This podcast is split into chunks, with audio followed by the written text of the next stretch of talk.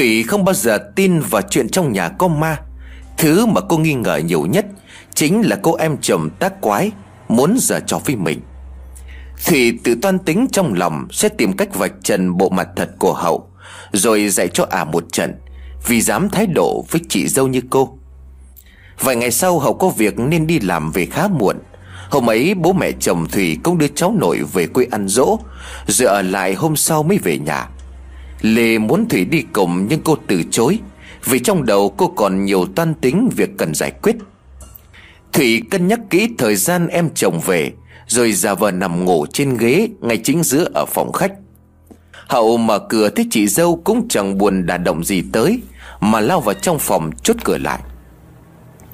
Thủy nghe thấy tiếng của Hậu chốt cửa, Thì há mắt nhìn rồi khẽ nở một nụ cười đầy quái dị. Cô ngồi bật dậy toan đi về phòng. Nhưng lại thấy cửa phòng của mình đột ngột bị mở tung ra. Thủy liếc nhanh mắt đưa về phía căn buồng thắc mắc. Quái lạ, sao cái cửa buồng nó lại mở ra thế kia? Thủy nhanh chân bước về phía cửa buồng đóng sập cửa lại, Thì phía cửa phòng của hậu lại mở ra ngay.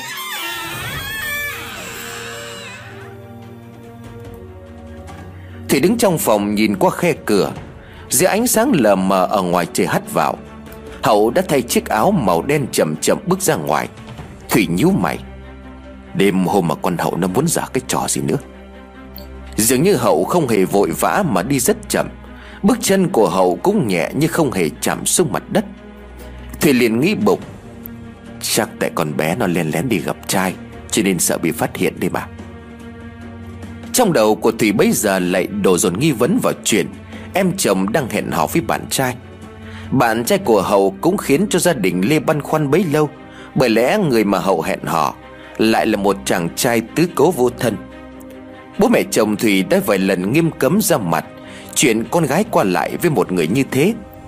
Thủy dường như phát hiện ra chuyện thú vị, Cho nên mở cờ ở trong bụng. Phen này, ta sẽ cho mày biết thế nào là lễ độ. Đợi hậu ra khỏi nhà, Thủy len lén theo sau. Đêm xuống đường không một bóng người qua lại Thủy vẫn kiên trì bám theo hậu. Cả hai đi bộ một đoạn khá xa, Thì bỗng dưng Thủy mất dấu của em chồng. Thủy ngạc nhiên đứng sững người lại, Hai tay dụi mắt liên tục. Quái lạ, Cái con hậu nó lùi đi đâu mà nhanh vậy chứ? Chẳng lẽ nó biết mình bám theo nó sao?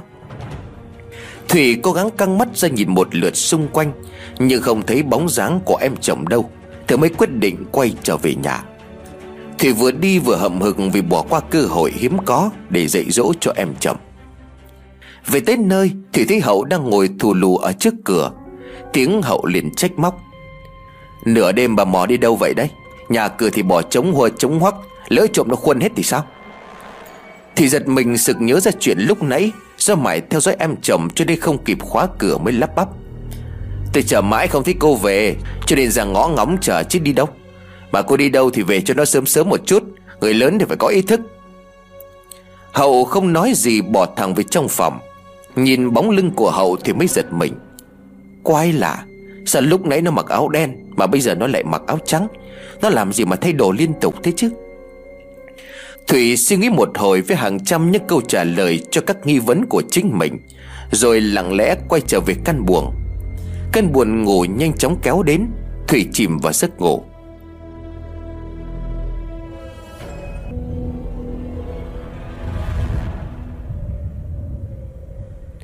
Nửa đêm hôm đó, Gió lạnh ùa vào trong phòng, Khiến cho Thủy rút lên cầm cập. Cô ngồi dậy đưa tay khô khoáng tìm mảnh chăn Để đắp lại cho khỏi lạnh. Thì vô tình sờ trúng cái gì đó mềm mềm lạnh ngắt.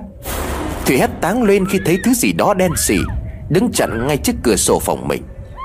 Tiếng hét của Thủy khóa lớn Khiến cho Hậu giật mình tỉnh giấc. Dù không thích, nhưng mà Hậu vẫn mò sang phòng của Thủy Và lớn tiếng hỏi. Bà chị có để cho người khác ngủ với không? Đêm hôm gì mà hét gớm vậy chứ? Câu hỏi của Hậu kéo Thủy về hiện tại. Thủy liếc mắt nhìn lại phía cửa sổ, Nhưng không thấy bóng đèn đó đâu cả. Cảm giác lạnh tới run cả người kia Bỗng chốc tàn biến. Thủy chấn an lại tinh thần rồi lên tiếng. Hình như là nhà có trộm đó. Tôi vừa nhìn thấy có bóng người ở cửa sổ. Hậu khó chịu lại nhài vài câu rồi bỏ về phòng ngủ. Thì nằm chân chân nhìn lên mái nhà, Rồi bất chợt dùng mình khi bóng đen xỉ đó đang đánh đu ở trên xà nhà. Mái tóc của nó dài buông xuống vất phơ ngay trước mắt của Thủy.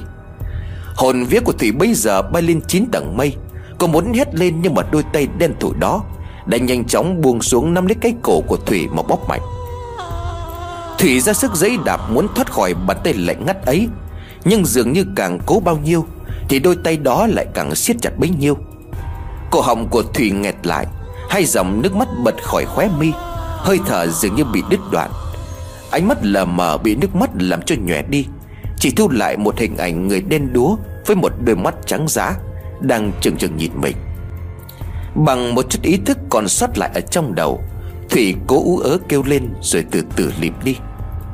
Bên tai của cô văng vẳng giọng nói khá quen thuộc, Nhưng tạm thời thì không nhớ được đã nghe giọng nói ấy ở nơi nào. Tất cả đều chìm vào màn đêm tĩnh mịch.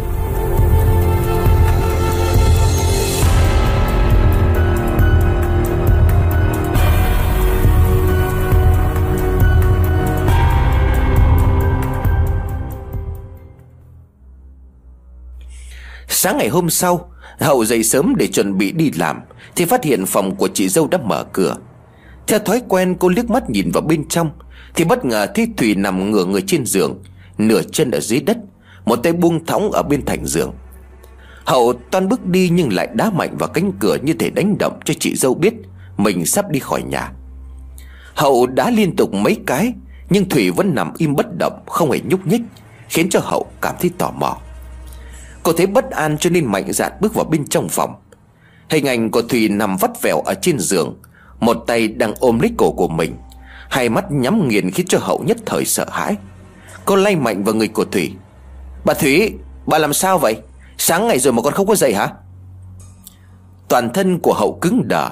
Một cảm giác lạnh lẽo bông dưng lan sang cánh tay của Hậu, Truyền dọc cơ thể khiến cho cô rùng mình. Một thoáng giật mình rồi khiếp đảm.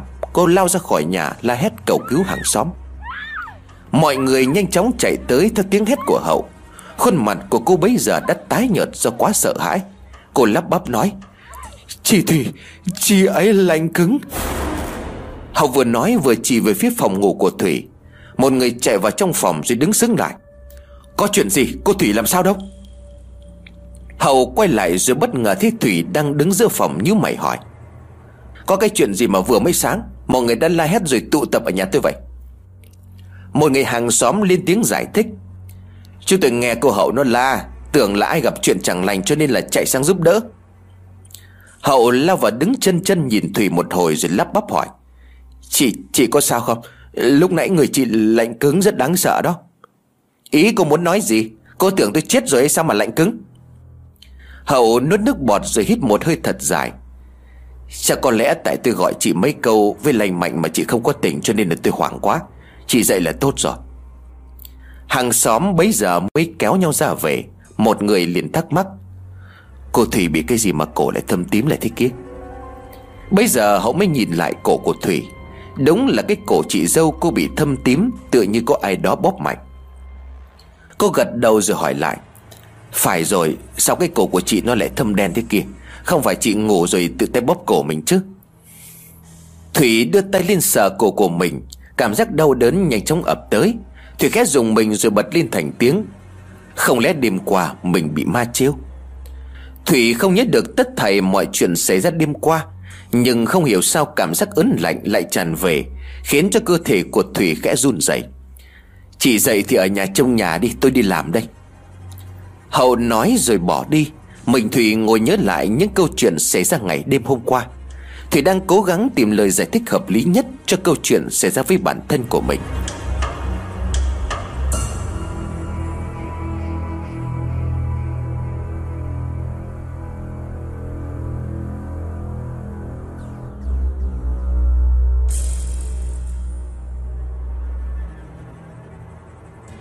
Huê lại tìm tới nhà của Thủy ngay sau đó Thấy cổ của Thủy bị thương, cô liền thắc mắc.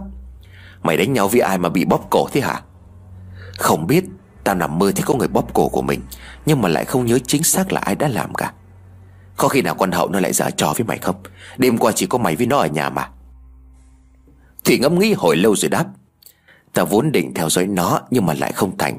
Không lẽ là nó phát hiện ra tao đi theo, Cho nên Mà cũng không có đúng đâu. Nếu mà bị đánh thì tao phải nhớ chứ. Sao cái chuyện gì xảy ra đêm qua ta lại không nhớ một chút gì cả? Hay là mày đúng bị ma trêu? Tao nghe nói là dạo gần đây Nhiều người trong làng bị con ma nữ nó trêu lắm. Tầm bậy mà, Ma quỷ đâu ra mà sẵn thế? Tao vẫn tin là con hậu nó giả quỷ để chơi tao đấy. Nếu mà đêm qua không bị phát hiện, Chắc hẳn là nó đi gặp cái thằng tứ cố vô thân kia rồi. Sao mày suy nghĩ ấu trĩ vậy chứ? Mày muốn tống cổ nó ra khỏi nhà Thì phải tác hợp cho nó với thằng kia, Để cho nó sớm đi lấy chồng. Mày tưởng là ta không nghĩ đến chắc. Cơ mà cái thằng đó nó có mỗi cái xác không? Rồi lấy con hậu thì chúng nó lại dắt nhau về nhà tao à? Tao có đâu có ngu. Huệ rủ Thủy đi chợ huyện mua sắm ít đồ. Thủy mau chóng vào tù lấy chiếc áo màu hồng mà Huê cho hôm nào. Thì giật mình khi thấy có thứ gì đó lạnh toát. Từ trong tù dội ngược lại cơ thể của mình. Theo phản xạ, Thủy lùi chân lại hét toáng cả lên. Huê chạy vội vã vào trong phòng liền hỏi, Sao thế? Có có cái gì đó ở trong tủ Huệ liếc nhanh một lượt rồi vỗ mạnh lên vai của Thủy. Mày hâm mà, có cái gì đâu. Mày thay áo nhanh lên rồi chúng ta đi ra chợ cho sớm. Thủy thay chiếc áo mặc lên người Rồi nhanh chóng quay ra cổng với Huê. Cả một đoạn đường dài nhưng tâm trí của Thủy Như thể bị hoảng loạn, Không thể tập trung vào các câu chuyện của Huê tâm sự. Thi thoảng Huê thấy Thủy im lặng Lệ véo vào eo của Thủy trách móc. Mày sao thế? Tự nhiên im lặng là sao? Thủy liền ậm ờ đáp, Không biết nữa, Tự nhiên ta có cảm giác rất là hồi hộp. Có lúc lại thấy như có ai đó đang đi theo chúng ta vậy. Huê liền bật cười, Mày bị sao thế? Giữa ban ngày ban mặt thì người ta đi lại trên đường thiếu gì đâu. Đúng là Thủy cũng thấy bản thân của mình có nhiều sự lạ, Nhưng cô lại không giải thích được tại sao Lại xảy ra những cái chuyện lạ như thế. Trong đầu cô luôn phân vân và bị ám ảnh bởi những hình ảnh vụn vặt còn sót lại tâm trí Sau cái đêm hôm trước. Thủy xứng người tự hỏi, Chẳng có lẽ tao đi theo con hậu cho nên bị vong vãng lại theo về nhà. Đêm hôm qua chính là cái vong ấy nó chiêu tao. Huệ mua một vài thứ đồ, Rồi dắt Thủy tới nhà một bà thầy mo Với lời giới thiệu. Mày thử tới nhà bà thầy này xem, Tao chưa xem ở đây, Nhưng mà mấy người trên hợp tác xã nói là bà này bắt ma giỏi lắm. Nếu mà quả thật mà bị vong theo, Thì bà ấy nhìn qua là biết ngay. Thủy làm theo lời cổ Huê nói. Lúc vào trong nhà, bà Mo nhìn hai người. Ánh mắt hơi sáng lên rồi nhanh chóng vụt tắt. Huê liền mở lời trước. Dạ thưa thầy, Chúng con đã xa nghe danh thầy đã lâu ạ, Cho nên là hôm nay mới tới nhà thầy ban chút lộc Bà Mo liền xua tay. Về đi, Chuyện của các người tôi không có giúp được đâu. Ờ nhưng mà chúng con còn chưa có nói nhờ thầy chuyện gì mà. Không cần. Lệnh của quan trên là không được phép can thiệp vào chuyện của hai người. Cả hai hoang mang nhìn nhau, Thì tính tình nóng nảy và chua ngoa, Muốn đứng dậy nói vài câu cho hạ dần Thì bị bà Mo chặn lại. Cô định chửi tôi, Chút sức lực ấy của cô Nên để dành để mà đấu lại với con ma Đang đeo bám hai người thì tốt hơn đó.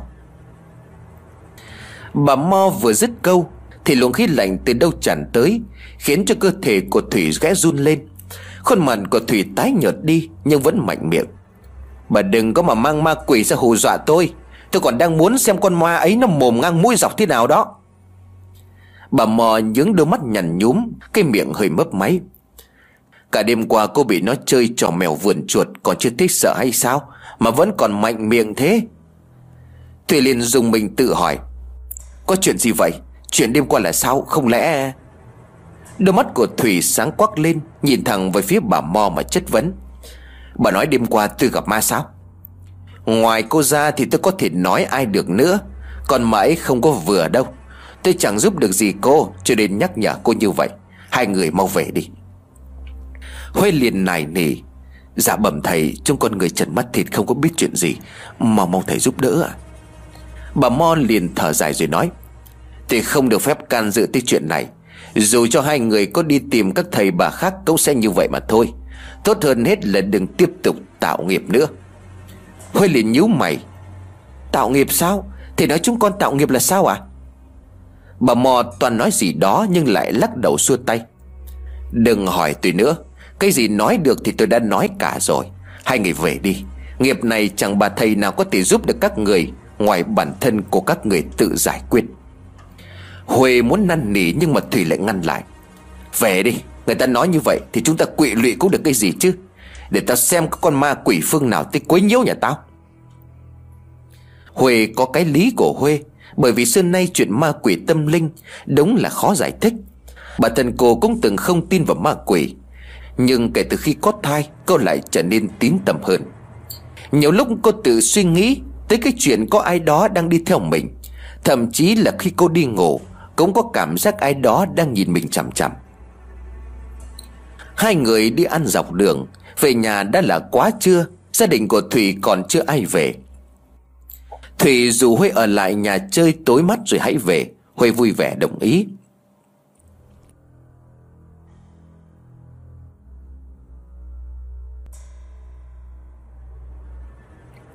Trưa hôm đó, cả hai hàn huyên tâm sự, Rồi tiếp đi lúc nào chẳng hay. Huệ thấy người của mình nặng nhọc Và cảm giác như có thứ gì đó đang đè nặng xuống cơ thể. Cô không mở mắt ra, Nhưng mà theo quán tính lấy tay đẩy cái thứ đang vắt trên bụng của mình. Bởi cô nghĩ rằng Thủy ngủ say Đã gác chân lên người của mình. Đẩy hai ba lần không được, Cho nên Huệ bực mình. Thủy, bỏ cái tay ra, Sao lại cứ gác lên bụng của ta thế? Thủy không đáp lại. Huệ liền mở mắt ra. Nhưng đập vào mắt của mình lại là một khuôn mặt đen thui. Mái tóc của kẻ đó đèn lấy, Dài che gần kín khuôn mặt Huê liền hét lên thất thanh. Thủy từ bên ngoài chạy vội vào trong buồng gấp gáp hỏi, Có cái chuyện gì thế bà? Có có ai đó ở trong phòng? Giọng nói hốt hoảng kèm theo biểu cảm trên khuôn mặt Đang sợ hãi tới tái lạnh của Huê, Khiến cho Thủy cũng lo lắng. Là sao? Mày thấy cái gì? Trong phòng làm gì có ai? Huê sợ quá nhào xuống đất, Cố gắng bỏ tránh ra khỏi căn phòng. Chứ khi nào Huy lại cảm thấy sợ hãi đến vậy? Nhất là khi cái giọng thê thế kia vẫn còn văng vẳng ở bên tai. Con ngoan, con ngoan của mẹ. Thủy dường như phần nào dự đoán được nỗi sợ của Huê từ đâu mà tới. Cô liền hỏi Huê Có phải mày nhìn thấy có một người đen thui có mái tóc rất dài đúng không? Huê liền gật đầu liên tục Thì thở dài rồi nói phải nghĩa là bà thầy Bo kia nói đúng rồi đó. Nhà này có ma con ma ấy dọa ta suốt cả đêm qua. Phải mất một lúc lâu sau Huy mới bình tâm trở lại. Cô kể cho Thủy nghe chuyện con ma ấy úp tay lên bụng của cô, Rồi nói con ngoan. Thủy nghe xong thì bàng hoàng nói, Con á, Nó gọi mày là con á. Huê liền gật đầu rồi lại lắc, Không biết, lúc ấy tao sợ quá, Làm sao bây giờ hả Thủy? Mày về nhà trước đi, Chuyện này tao sẽ tìm thầy Pháp tới nhà trừ ma.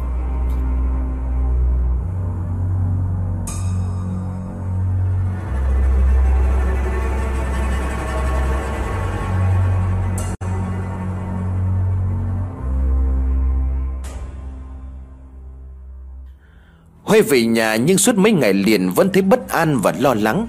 Mỗi khi nhớ tới hình ảnh con ma tóc dài đó, Bà Mai lo lắng cho con dâu và đứa cháu ở trong bụng mẹ, Cho nên chạy khắp nơi để hỏi han các thầy, Xem có cách nào hóa giải.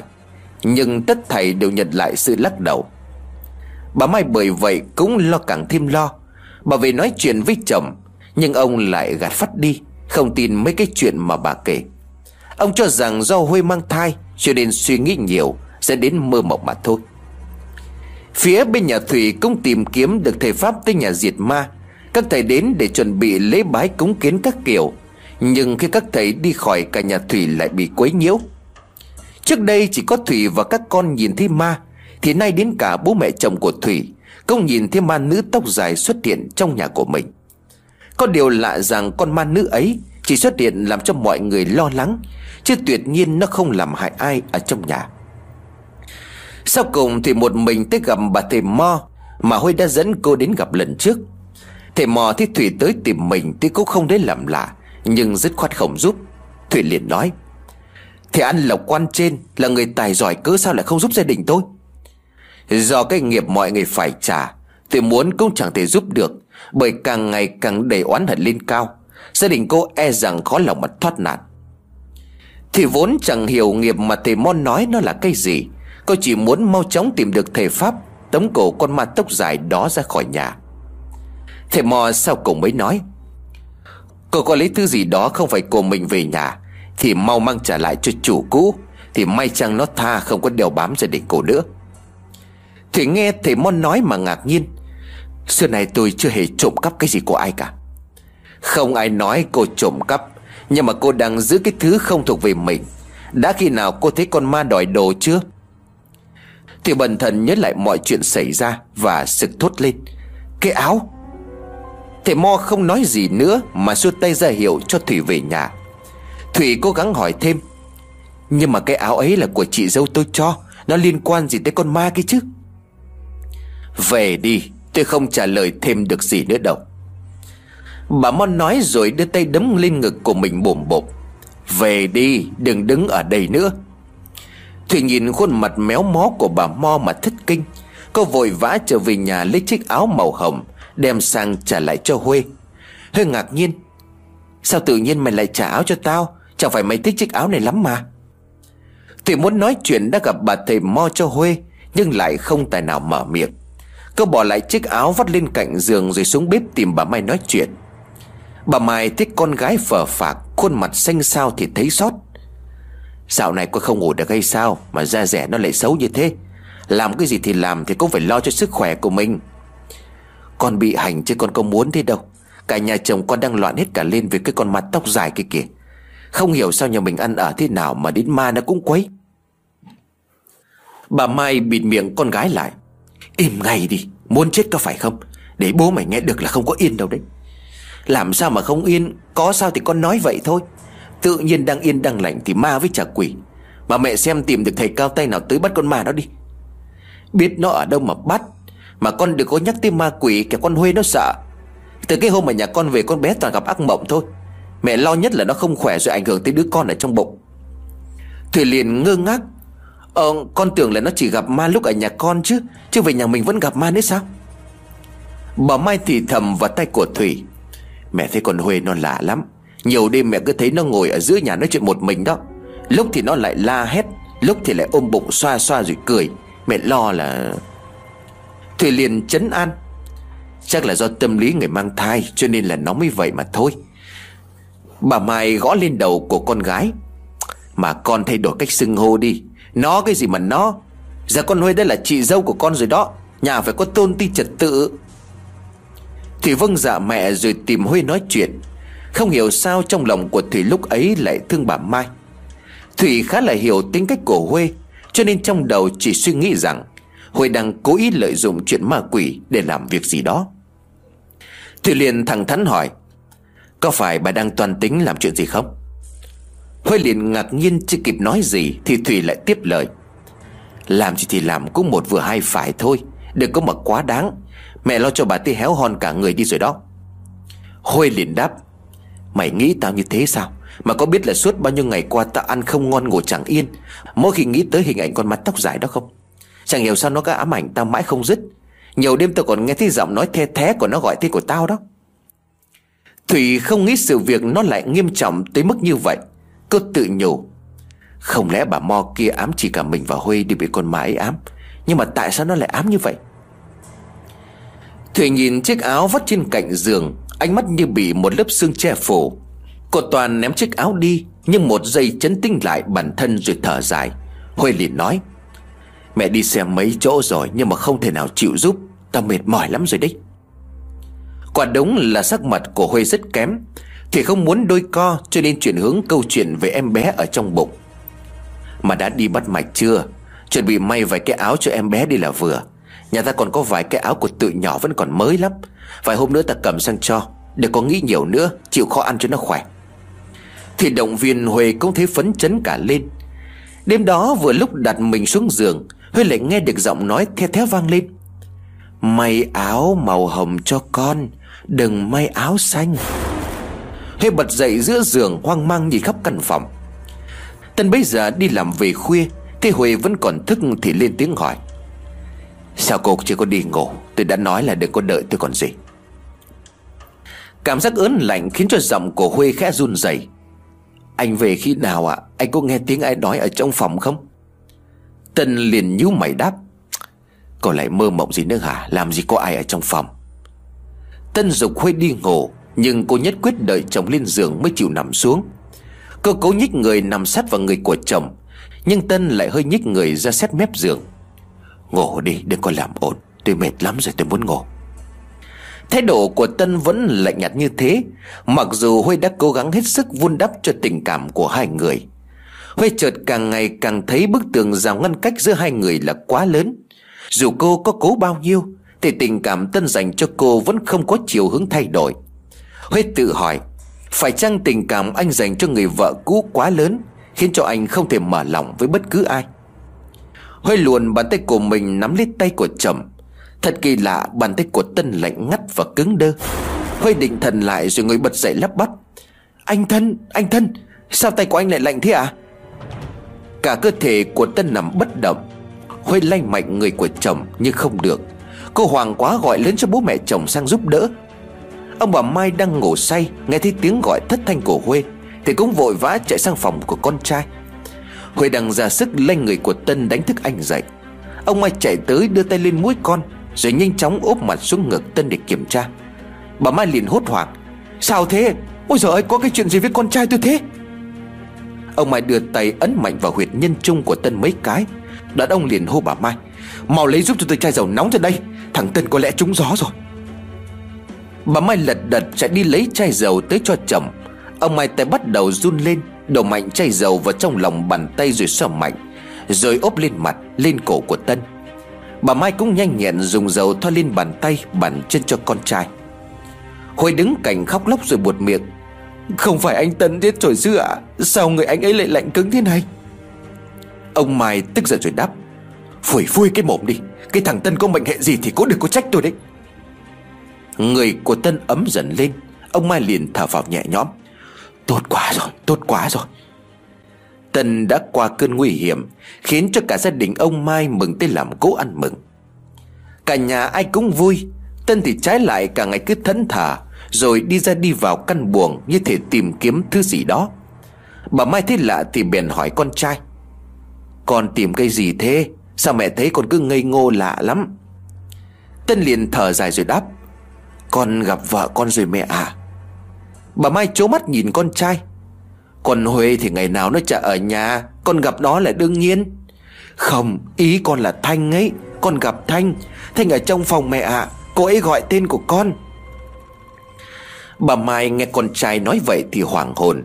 Bà tìm ông Mai để nói chuyện. Có phải thằng Tân nhà mình nó có vấn đề không ông? Sao cả ngày nó cứ thần thơ, Nói một mình như là nhìn thấy con Thanh? Ông Mai liền trong mày đáp. Bà thì cứ vơ và vơ vẩn. Còn Thanh nó chết mấy năm nay rồi. Làm sao mà thằng Tân thấy được con Thanh? Liệu liệu có phải con Thanh nhà mình Tìm thằng Tân không ông? Bà đừng có tin mấy cái chuyện vớ vẩn ấy nữa đi. Chết là hết chứ ma quỷ cái gì? Bà Mai mặc dù muốn nghe lời của chồng, Nhưng tâm lại không an. Nhất là lúc Tân bị chết giả Bà đã nghĩ đến chuyện chẳng lành.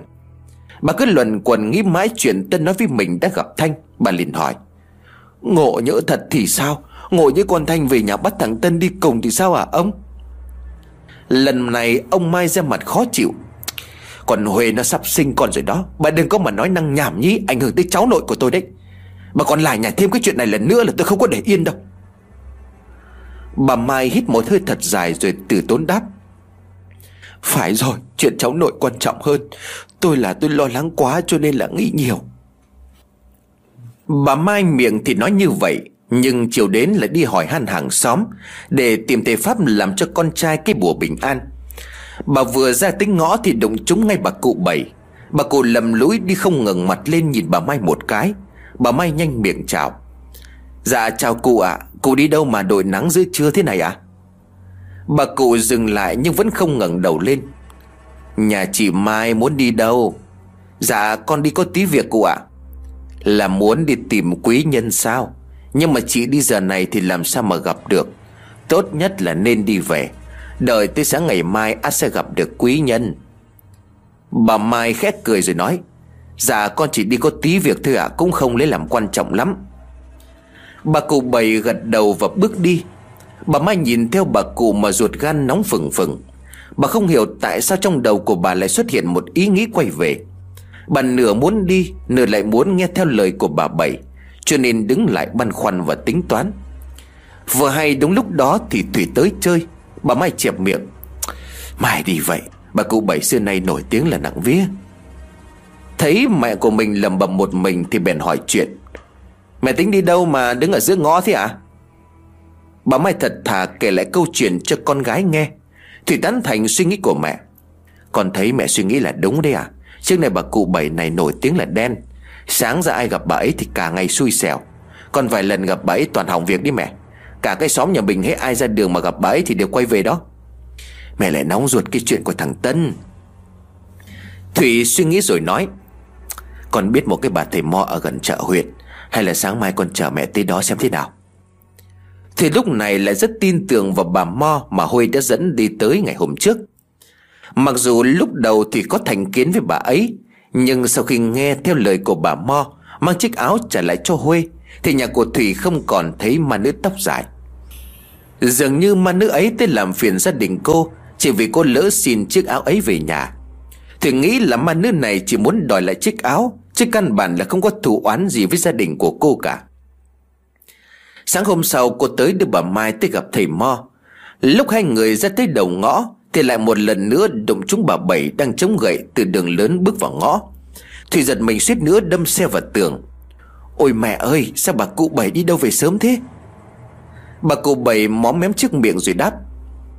Hai mẹ con nhà chị đi tìm quý nhân đấy ư. Sao nhìn thấy tôi mà cả hai lại giật mình như thế? Thủy lầm bầm trong bụng. Bà này cứ như là ma sói, Sao chuyện gì bà cũng biết được chứ? Bà Bảy liền nói tiếp. Hai người đi sớm đi, May ra gặp được người cần gặp. Chậm chân tí nữa là quy nhân vắng nhà đó.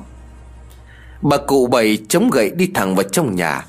Thủy cũng quay xe về nhà bà Mai, Vừa đi cô vừa mắng. Mẹ nó đen đuổi thế không biết, Sáng ra đã gặp phải cụ Bảy Mẹ con mình về nhà đợi một lúc nữa rồi hãy đi cho yên tâm.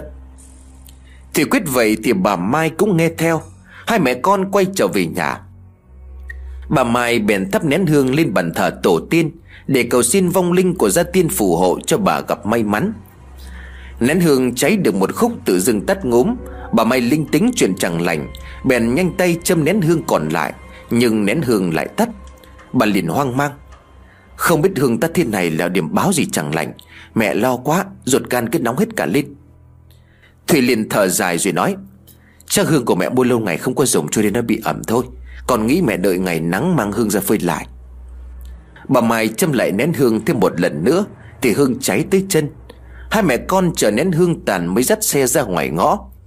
Thì còn chạy ra ngõ đầu nhìn sang nhà cụ bảy, Xem có thích cụ ấy ra ngoài đường hay không, Thì mới yên tâm cùng mẹ đi gặp thầy Mo. Đáng tiếc cho hai mẹ con bà Mai, Khi cả hai đến nơi Thì nhà bà Mo đã lại khóa kín cửa. Thủy sang hàng xóm hỏi thăm Chỉ nghe người ta nói, Bà Mo được ai đó đón về quê, Làm lễ rước vong liệt sĩ. Không biết khi nào bà Mo mới quay trở lại. Bà Mai liền thất vọng. Vậy là cụ Bảy nói đúng rồi. Nếu như mẹ con mình đi ngay lúc ấy Thì đã gặp được bà Mo ở nhà. Thủy lại có một suy nghĩ khác. Cô liền nói Còn nghĩ là do chắc mẹ con mình gặp chúng bà Bảy, Cho nên mới đèn đổ như thế này đấy. Đáng lý lúc ấy con phải đốt vía bảy mới đúng. Hai mẹ con thất vọng trở về tới đầu ngõ Thì lại gặp bà cụ Bảy chống gậy đi ra Thủy hầm hầm khuôn mặt Miệng lầm bầm mắng mỏ mình suýt quẩy Khi năm lần bảy lượt gặp chúng cụ Bảy. Cụ Bảy ấy vậy lại mà lời trách. Tôi đã bảo hai mẹ con chị đi sớm, Cớ sao là còn quay về Để lỡ thời gian gặp được quý nhân? Thì toàn nói nhưng bà Mai ngăn lại, Bà liền cười hiền từ. Dạ chẳng giấu gì cụ, Mẹ con nhà con đúng là lỡ gặp mất quý nhân. Tuy nhiên lỡ mất một người Thì ông trời lại cho con gặp một quý nhân khác à? Thì tròn mắt ngạc nhiên nhìn mẹ. Bà Mai từ tốn nói tiếp. Chú con ở à, cùng sống với cụ đã lâu Mà cũng không biết cụ lại tinh thông tới vậy, còn mong cụ giúp gia đình con. Bà cụ nhìn bà Mai, Đôi mắt như có ý cười. Người ta vẫn nói là bụt chùa nhà không thiêng. Tôi ở đây cả mấy chục năm, Bao nhiêu chuyện của cái làng này tôi chẳng nắm rõ trong lòng bàn tay. Vậy nên có ai dám tin lời của tôi nói? Thì kéo tay cô mẹ hỏi nhỏ, Mẹ định làm gì đấy? Bà Mai liền nói tiếp. Dạ hôm qua con gặp cụ Cụ chỉ cho con sáng nay là đi tới gặp quý nhân. Tuy nhiên sáng nay chúng con vì chút việc cho nên làm lỡ giả Chính cụ cũng nhắc là tới con đến từ sớm. Bấy nhiêu đó đủ để chúng con tin là cụ là người rất tài giỏi. Bà cụ liền cười rồi đáp. Là có việc hay là chị nghĩ gặp phải tôi Cho nên mới đen đùi mà quay về. Xin ra tiên cho gặp điều may mắn. Ra tiên nhà các chị đang loạn. May mắn là sáng nay nén hương kia chỉ tắt có hai lần. Nếu mà nén hương ấy tắt thêm một lần nữa, Chỉ e là gia đình của chị gặp phải đại họa, Khó lòng mà thoát nạn. Kiếp nạn này tôi không có cách nào để hóa giải giúp mọi người. Lần này thì liền buột miệng. Cụ nhìn trộm nhà cháu hay sao mà biết rõ chuyện có Hương bị tắt hai lần vậy ạ? À? Bà cụ gõ chiếc gậy xuống chiếc xe của Thủy mà nói, Con bé này chỉ được cái nói linh tinh là giỏi. Mau bỏ chiếc xe này đi từ nay đến giảm ra đường thì hãy đi bộ, Đừng có mà đi xe, Mới mong tránh được nạn. Bà cụ nói rồi chống gậy quay ngược trở về nhà, Chứ không đi ra đường lớn. Bà Mai muốn đi theo cụ về hỏi chuyện, Nhưng cụ từ chối trước. Chị hãy về nhà đi. Khi nào thời cơ đến, tôi sẽ chỉ giúp cho chị gặp được quý nhân. Hiện tại mọi chuyện đang không được bình thường. Hai mẹ con bà Mai trở về nhà, Mỗi người mang theo một suy nghĩ khác nhau. Thủy thì nhất định không tin vào lời nói của bà cụ. Bà Mai thì thầm sợ hãi ở trong lòng. Bà liền dục con gái, Con mau làm theo lời cụ bảy đi. Cô ấy ít khi nói chuyện Nhưng mà một khi đã nói thì không phải là chuyện bình thường đâu. Tốt hơn hết là chúng ta thả tin chuyện ấy còn hơn. Mẹ nghe cái cụ bảy ấy làm cái gì chứ? Con thấy cụ ấy toàn nghe hơi nói dựa thôi. Thủy quyết bác bỏ hoàn toàn lời nói của bà cụ. Bà Mai có khuyên Thủy cũng chẳng nghe. Tới hôm đó Thủy ở lại nhà bà Mai tới muộn mới chịu về nhà. Vì hai thằng con đã được ông bà nội đưa đi chơi. Bà Mai dục Thủy về mấy lần nhưng cô không chịu. Huệ thấy tối muộn cô không lo lắng thì gợi ý. Hay là muộn thế này rồi mày ngủ ở lại đây đi. Sáng mai tôi đưa mày đi may bộ quần áo mới. Chứ bụng bầu tao mặc đồ cũ khó chịu quá. Bà Mai cũng đồng tình với Huê, Nhưng mà Thủy nhất quyết đòi về. Cô nói là cần về nhà nói chuyện với Lê rồi sáng mai sang sớm đưa Huê đi may quần áo mới. Ông Mai thấy như vậy thì dục con gái về sớm Kẹo chồng của Thủy ở nhà lại lo lắng. Thủy vùng vằng một lúc sau mới chịu dắt xe ra về. Lạ thay chiếc xe đạp của Thủy cứng nhắc, Khiến cho Thủy không tài nào đạp đi được. Cô liền gọi lớn. Bố ơi, Xe đạp của con bị cái gì đó cứng nhắc không có đi được. Bố xem hộ con với à Ông Mai cầm chiếc đèn dầu lớn đặt trước hiên, Rồi biết chiếc xe đạp của Thủy lại gần để kiểm tra. Rõ ràng chiếc xe không hề bị hỏng. Ông úp ngược chiếc xe xuống, quay bàn đạp vài vòng. Bánh xe cứ như vậy quay tròn một cách chân chu, Ông liền nói. Xe có làm sao đâu? Thủy liền ngạc nhiên. Ố, lạ vậy. Vừa nãy con dắt xe còn không có dắt được mà. Bố thử cái má phanh sao có bị kẹt không ạ? À? Má phanh mà kẹt thì làm sao mà bánh xe nó quay? Chiếc xe không có vấn đề gì cả. Muộn rồi, về đi cả thằng lên nó lại đợi. Thủy liền biếu môi. Gớm, anh lên nhà con mà có dám cồn á, Thì chỉ có mà xuống đất mà ngủ với gà thôi. Bà Mai liền bảo chồng, Hay là ông dẫn con Thủy về đi. Trời tối thế này con bé đi một mình, Tôi thấy không có yên tâm. Thủy liền xua tay, Ôi mẹ ơi, con đã là mẹ của mấy đứa con rồi. Chứ có phải là lên 5 lên 10 đâu mà cần bố dẫn, Con tự về. Thì nói rồi, kéo chiếc nón đội lên đầu dắt xe ra ngoài ngõ. Cứ vừa đi vừa chào bố mẹ, Rồi đạp xe về một mình.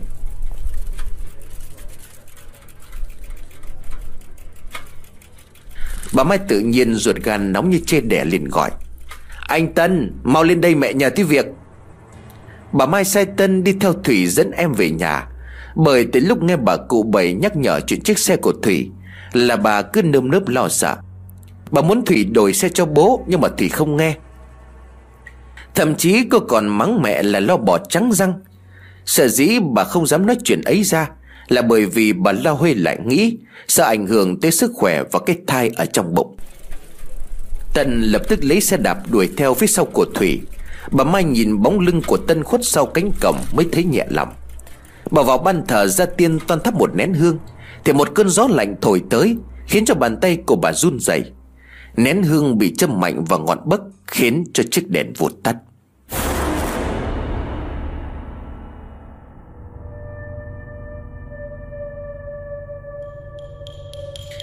Bà Mai giật mình lo lắng Ông Mai chậm chậm cầm chiếc đèn khác tới xoay cho vợ châm lại ngọn đèn Bà Mai liền bảo với chồng, Sao tôi cứ thấy lo lắm ông ạ à?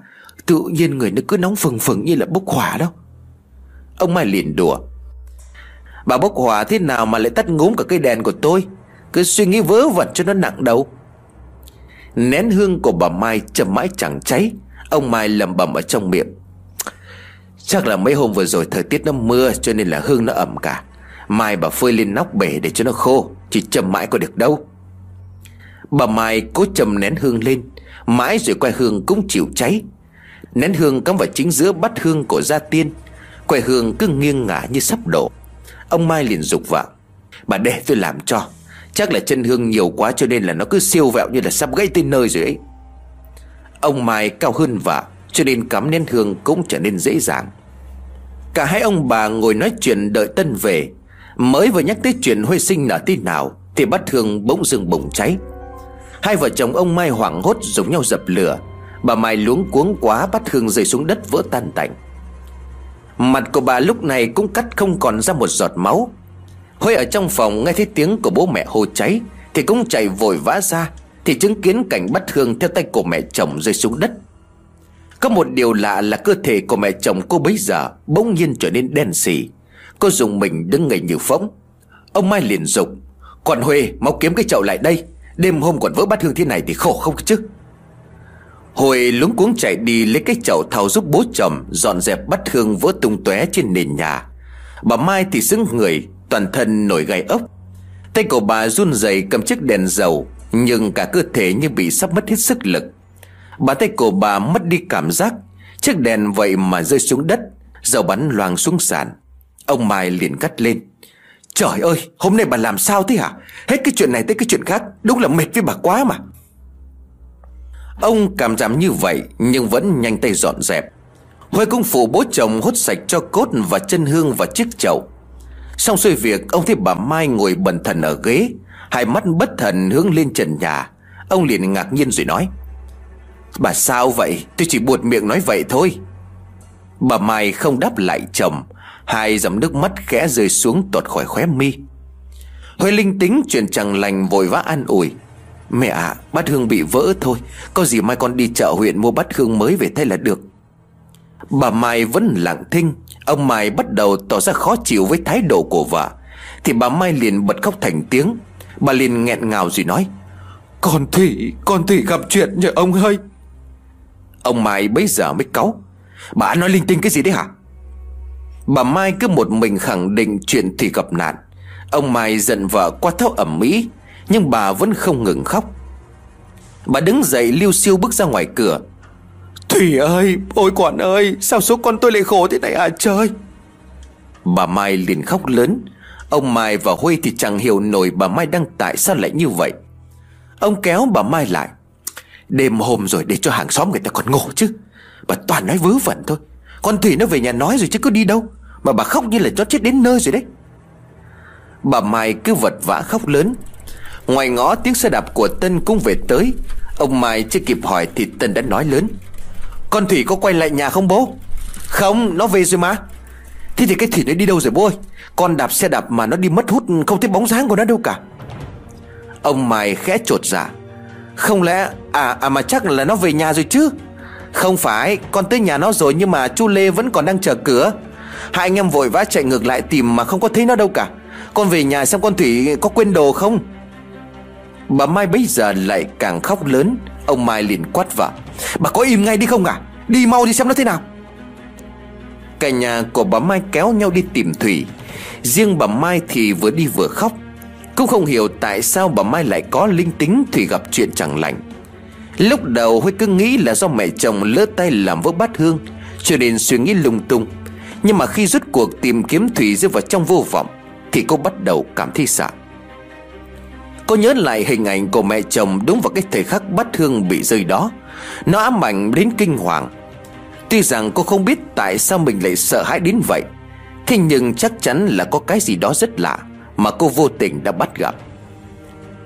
Cả gia đình của bà Mai chia nhau đủ các ngã đường để tìm kiếm Thủy, Nhưng để không rõ tung tích.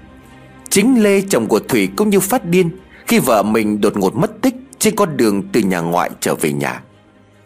Sáng ngày hôm sau, Cái tin con gái của ông Mai mất tích Chẳng hiểu sao biến mất một cách vô lý, Đã nhanh chóng được truyền đi khắp cả làng.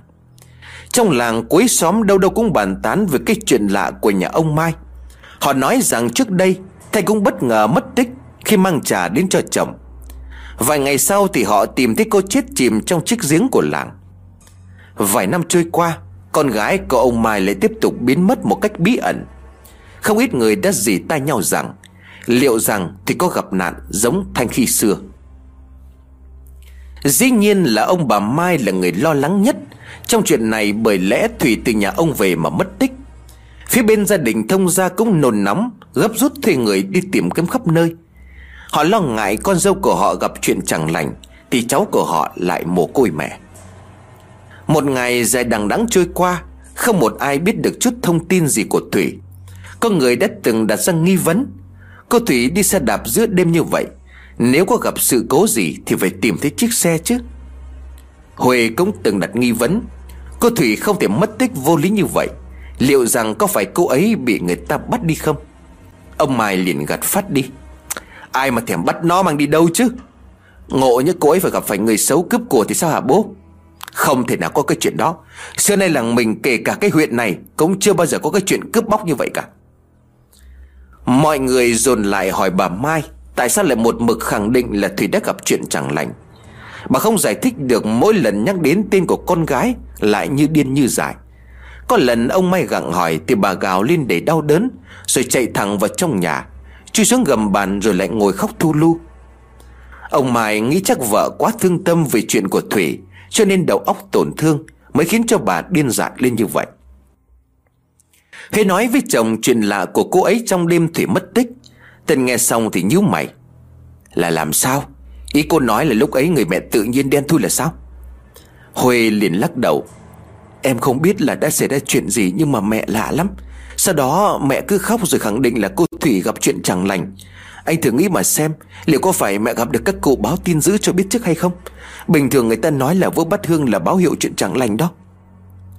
Tân nghe vợ nói chuyện tỏ ra hơi hoang mang. Kỳ lạ thật, Không lẽ mẹ Linh cảm thấy chuyện chẳng lành sao?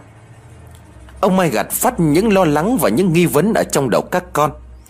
Mày đưa toàn nghi cái chuyện vơ vẩn. Mẹ tôi bay lỡ tay làm vỡ bát hương. Chứ cái gì mà là điểm báo trước, điểm báo sau? Hồi toàn khẳng định lại cho ông Mai nghe chuyện mình đã thấy, Nhưng mà lại sợ ông mắng cho nên im lặng. Cơ vào trong phòng của mẹ chồng từ lúc bà Mai Linh cảm chuyện không hay, Thì đã như thể biến thành một con người khác. Trong đầu của bà luôn hiện diện hình ảnh đáng sợ và thương tâm. Bà vụt đứng dậy rồi nói, Bà cụ bảy, Mẹ phải đi tìm bà cụ bảy Cho này nhất định bà ấy sẽ biết điều gì đó. Bà Mai lầm bầm rồi lao ra khỏi nhà, Huệ tất tưởi chạy theo sau. Hai mẹ con chạy đến ngôi nhà của cụ bảy, Thì đã thấy cô đứng ngay ở trước ngõ. Bà Mai liền vội vã gọi lớn Cụ ơi, con Thủy nhà con đi đâu không có thấy về? Cụ có thể làm ơn làm phước Gieo cho nó một quẻ được không ạ? Bà cụ bảy ngẩng mặt lên nhìn bà Mai, Ánh mắt buồn buồn rười rượi. Bà Mai tiếp tục văn nải, Bà cụ liền đáp. Người tính không bằng trời tính, Chỉ tiếc là con bé không may mắn mà thôi. Huệ đứng trần trần như thấy khóe môi của cụ bảy khẽ nhếch cười. Trong lòng cô đột nhiên run lên một nỗi sợ không nguôi. Cô kéo tay của mẹ chồng mình về đi mẹ ơi. Không, Mẹ phải nhà cụ bảy gieo quẻ tìm giúp con Thủy. Chúng ta phải tìm được con bé càng sớm càng tốt. Mẹ sắp phát điên vì con bé rồi này. Bà cụ bảy liền nói tiếp. Chưa đến lúc, cho nên e là có cố cũng không còn được. Phải chăng ngày hôm qua Mấy người nghe theo lời dặn của tôi, Thì sự việc có khi còn có thể cứu vãn? Bà Mai sừng nhớ đến chuyện cụ bảy nhắc Thủy không nên đi chiếc xe đạp, Bà liền hỏi. Là là có phải chuyện con bé bị cướp xe đúng không cụ Bà cụ lần này dưng đôi mắt nhìn thẳng vào bà Mai mà đáp. Không phải. Chiếc xe ấy rõ ràng là bị ma ám, Còn mà muốn bắt con Thủy thế mạng. Một làn gió lạnh thổi tạt ngang qua chỗ của mấy người đứng. Bà Mai dùng mình, Huệ ôm vội cánh tay. Lạnh quá, sao tự nhiên con thấy ớn lạnh cả người á?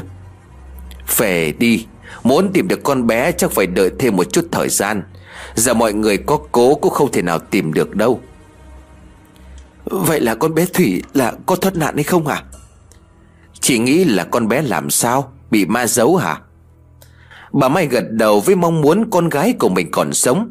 Hy vọng tuy mong manh, Nhưng bà không thể không mong. Chẳng có cướp bóc gì cả. Con bé rõ ràng là bị ma ám cho nên mới thế. Bà cụ bảy liên tục nhắc đến chuyện bị ma ám. Bà Mai thì đau thắt tim gan, Còn riêng Huê thì sợ hãi tột độ. Cô đã từng đi xem bói cùng với Thủy, Chính bà Mo đã từng nói cả hai bị ma nữ bám theo. Sau ngày hôm ấy, chưa có đêm nào Huy ngon giấc. Mỗi khi nhắm mắt lại, cô luôn hình dung ma nữ tóc dài Đang đứng ngay bên cạnh nhìn chăm chăm vào mình. Cô lo sợ nói, Liệu rằng nó có tìm đến mình hay không? Mình đâu có gây thủ chúc oán gì với nó chứ. Bà cụ bảy nhìn xuống cái bụng của Huê rồi khẽ gật gù. Cô đừng quá lo lắng. Quý nhân của cô chính là đứa bé kia, Cho nên chắc chắn cô sẽ không sao. Tốt hơn hết là cô hãy lo cho sức khỏe của chính mình. Bà cụ nói rồi đưa tay bẻ một cành trúc đưa cho bà Mai. Chị mau cầm lấy nó. Nếu qua hết hôm nay chưa tìm được tung tích của con bé, Thì tới giờ thân ngày mai thì mang cành trúc này đi hết các con đường có ao hồ, kênh mương mà tìm kiếm. Tới nơi nào cành trúc khô héo, Thì nơi ấy chắc chắn tìm thấy con gái của chị. Bà Mai nhận lấy cành trúc mà cánh tay run rẩy, Bà cụ liền dặn thêm. Nhớ lấy, Phải giờ thân ngày mai mới mang cành trúc đi thì mới hiệu nghiệm Huê liền thắc mắc Cành trúc này hái từ bây giờ Thì với thời tiết nắng thế này Thì chưa cần đến mai chỉ tới trưa này thôi lá cũng sẽ khô héo rồi cụ ạ. À. Làm như lời của cụ thì có đáng tin không ạ? À? Bà cụ liền đáp, Cô cứ về nhà theo dõi đi. Nếu mà tới giờ thân ngày mai mà cành trúc này đã héo úa, Thì tự chặt đầu tôi xuống làm ghế ngồi. Hai mẹ con bà Mai trở về nhà. Quả nhiên cành trúc tới tối vẫn không hề héo úa. Huê đã cầm từ cành trúc đặt ra trước khiên nhà. Mà lạ thay lá trúc vẫn xanh tươi tốt như chưa hề lìa cành. Chuyện ấy khiến tất thảy mọi người trong gia đình của ông Mai đều sợ hãi. Hết một ngày nữa gia đình của Thủy và gia đình ông Mai tìm kiếm trong vô vọng. Thủy mất tích bí hiểm tự như thanh năm nào. Chính bản thân của Lê còn nghi ngờ vợ mình rơi xuống con kênh gần nhà Cho nên đã bị bõm thuê người lội mò suốt ngày. Thậm chí là bao nhiêu cây ao, bao nhiêu cây hồ Ngay cả giếng nước Lê cũng không bỏ qua. Ông Mai thấy vậy thì khuyên con rể. Bố biết là anh đau lòng, Bố cũng như anh mà thôi. Tuy nhiên chúng ta cũng đã cố hết sức tìm kiếm rồi. Lê đau khổ đáp lại, Không, con phải tìm Thủy. Có khi nào cô ấy bị yêu tinh giếng bắt đi không bố? Có khi nào cô ấy gặp nạn giống bác Thanh không ạ? À?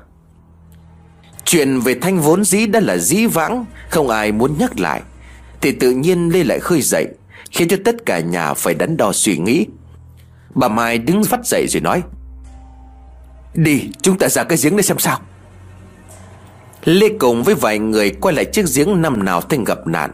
Cái giếng bị bỏ hoang đã quá lâu. Thi thoảng chỉ có bọn thanh niên trong làng tụ tập, Hoặc là nhóm anh hùng 17 trong làng bày chuyện bất ma như lần trước. Thì không ai dám bán mạng tới đây. Mấy người dân trong làng hiếu kỳ cũng đi theo gia đình của ông Mai tới giếng nước để tìm kiếm. Họ lo ngại chuyện bà Mo mùa năm xưa từng tiên tri sẽ thành sự thật. Cái giếng yêu tinh này đã thành đại họa của ngôi làng. Cả đoàn người nín lặng khi thở lặn xuống giếng ngoi lên. Kết quả họ không tìm thấy Thủy dưới cây giếng oan nghịt đó. Ngày hôm sau, bà Mai đợi tới giờ thân, Rồi mới chậm chậm nhìn vào cảnh trúc vẫn còn đang tươi xanh. Đây là hy vọng của bà để tìm thấy con gái của mình. Bà biết rằng tới lúc này thì con gái của bà đã gặp nạn. Cái mà bà mong muốn chính là đưa Thủy về với gia đình, Để cô không phải bơ vơ lạc lõng đầu đường xó chợ. Ông Mai không tin lắm vào cái chuyện cảnh trúc trên tay cổ vợ, Nhưng cả gia đình cùng đi, cho nên ông cũng đi theo. Bà Mai dẫn đầu đoàn người tìm kiếm. Bà đi dọc các con đường thì có thể đi để trở về nhà. Đáng tiếc cảnh trúc trên tay vẫn tươi xanh. Đoàn người trở đi tìm các con đường khác gần nhà, Nhưng cũng không có chút hy vọng nào cả.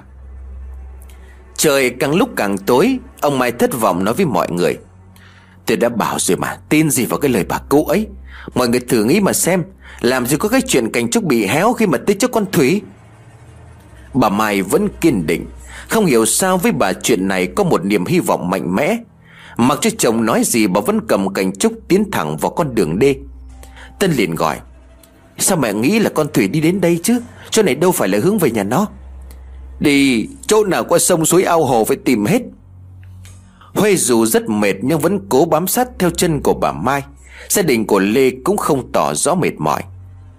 Cả đoàn người dọc theo con đường đê, Đường càng lúc càng khó đi, Nhưng bà Mai vẫn cố bước. Lần này Lê khuyên mẹ, Có lẽ chúng ta nên về thôi mẹ. Chỉ sắp tối rồi không có thấy đường nữa rồi mẹ ạ. Hơn nữa khu này khó đi như thế, Thủy cô chẳng tới đây đâu.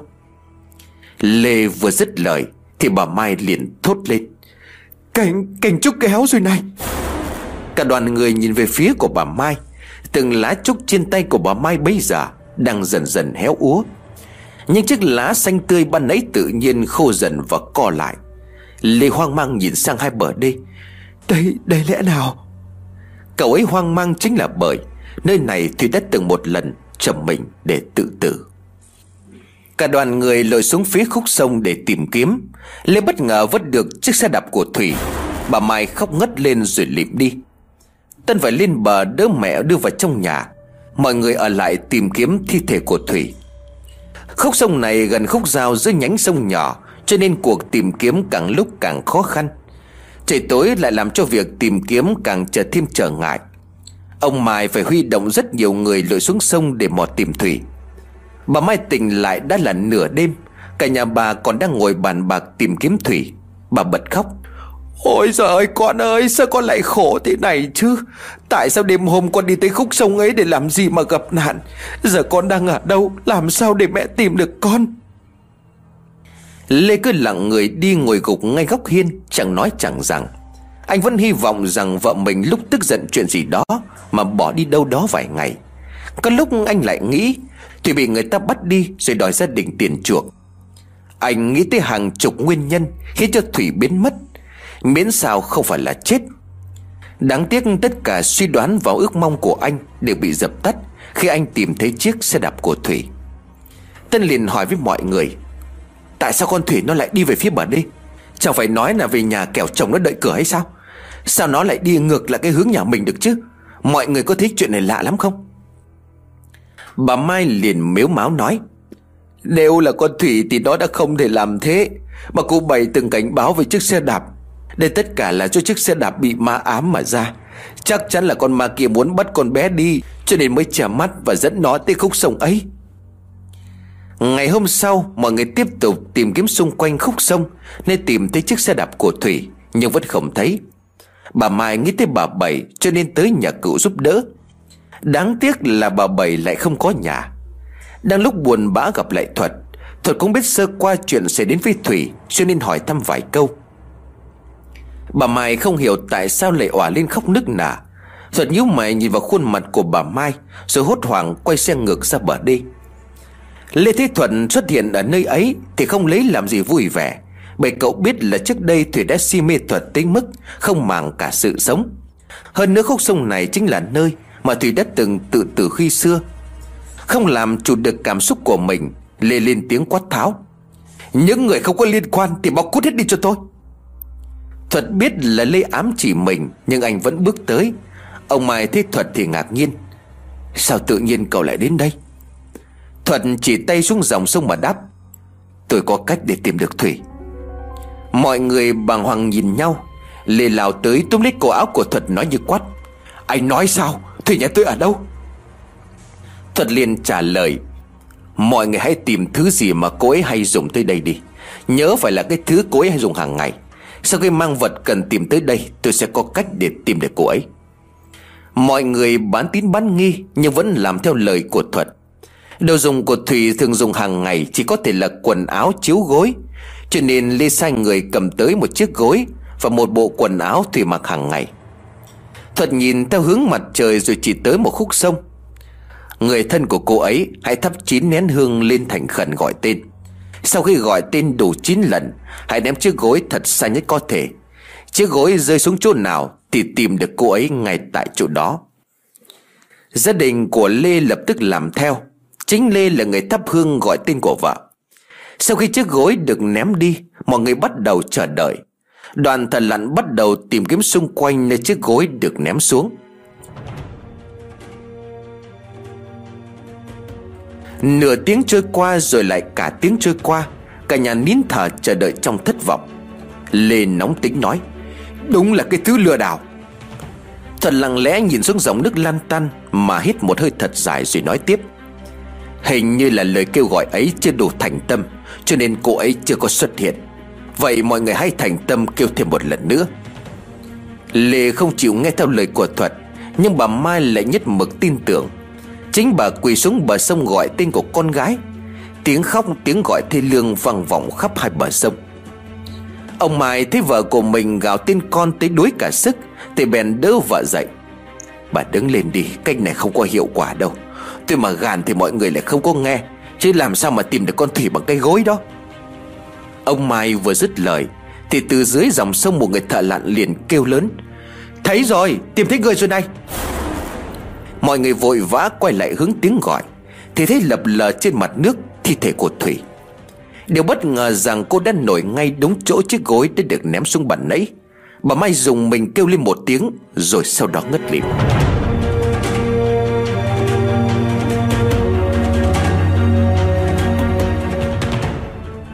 Lê mang thi thể của vợ về nhà làm đám tang ngay ngày hôm sau. Ông Mai cố tìm một lý do giải thích cho cái chết bất ngờ của con gái, Nhưng mà không được, Bởi trên người của Thủy không có bất cứ một dấu vết gì khác. Ngoài vết chảy sức mà ông đoán là do cô đi xe đạp trên bờ đê, Rồi ngã nháo nhào xuống dòng sông. Cái chết của Thủy đóng lại bằng lời giải thích về một vụ tai nạn Mà chẳng ai có thể ngờ tới. Tuần đầu cho Thủy xong xuôi Gia đình của bà Mai vẫn chìm trong tang thương. Bà tới nhà gặp Thuật cảm ơn Vì đã giúp cho gia đình tìm được người con gái. Thuật không hiểu sao mình lại có thể nghĩ ra cách tìm người lạ lùng đến như vậy. Ngay cả bản thân của cậu cũng không bao giờ nghĩ Một người đi học nơi xứ người như mình Rồi lại có lúc nghĩ ra cái cách tìm người hoang đường tới như vậy. Bà Mai trở về nhà, Mẹ Thuật liền hỏi con trai. Mẹ hỏi thật, Tại sao con lại tìm được con Thủy? Thuật liền đáp, Con cũng không biết tại sao lúc gặp bác Mai, Tự nhiên trong đầu con lại xuất hiện cái ý nghĩ đó, Tựa như là có ai đó nhắc nhở con vậy đó. Mẹ Thuật liền thở dài, Mong là cái chuyện này không có tiếp tục xảy ra với con nữa. Dạo này mẹ thấy con cứ sao sao đó. Mấy đêm vừa rồi mẹ toàn thấy con nói chuyện nhảm suốt cả đêm. Thuật nghe thấy mẹ nói vậy, Chứ bản thân cậu cũng không biết mình đã nói những gì. Nhiều khi cậu nghĩ là do mình làm việc nhiều quá Áp lực cho nên đêm về ngủ mơ. Những giấc mơ ấy cậu lại chẳng ghi nhớ được một chút gì Sau khi tỉnh lại vào ngày hôm sau.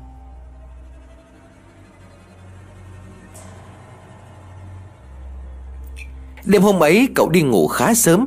Người của cậu mệt mỏi tự nhiên là phải làm việc nặng nhọc cả tuần lễ vậy.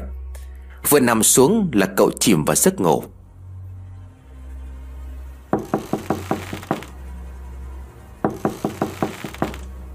Rồi bất ngờ có tiếng gõ cửa vang lên Khi cho thuật tỉnh giấc.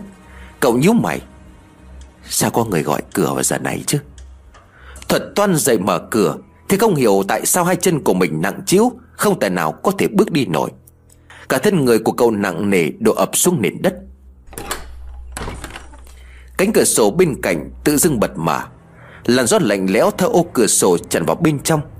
Đầu đó vang vẳng tiếng nói khe khẽ của một người con gái. Thuận cố gắng lắng tai nghe, Nhưng không rõ tiếng cười ấy phát ra từ đâu. Cậu dùng hết sức mình bám chặt vào cạnh giường, Cố gắng đứng dậy Để bước tới bên cửa sổ. Rồi bất ngờ có một tiếng động lớn vang lên ngay bên cạnh cửa sổ, Khiến cho Thuật giật cả mình. Cậu căng mắt nhìn cái thứ đen thui vừa xuất hiện bên cửa sổ nhà cậu. Cậu liền cất tiếng hỏi, Ai thế? Sao lại đứng ở nhà tôi? Tiếng cười khe khẽ vang lên.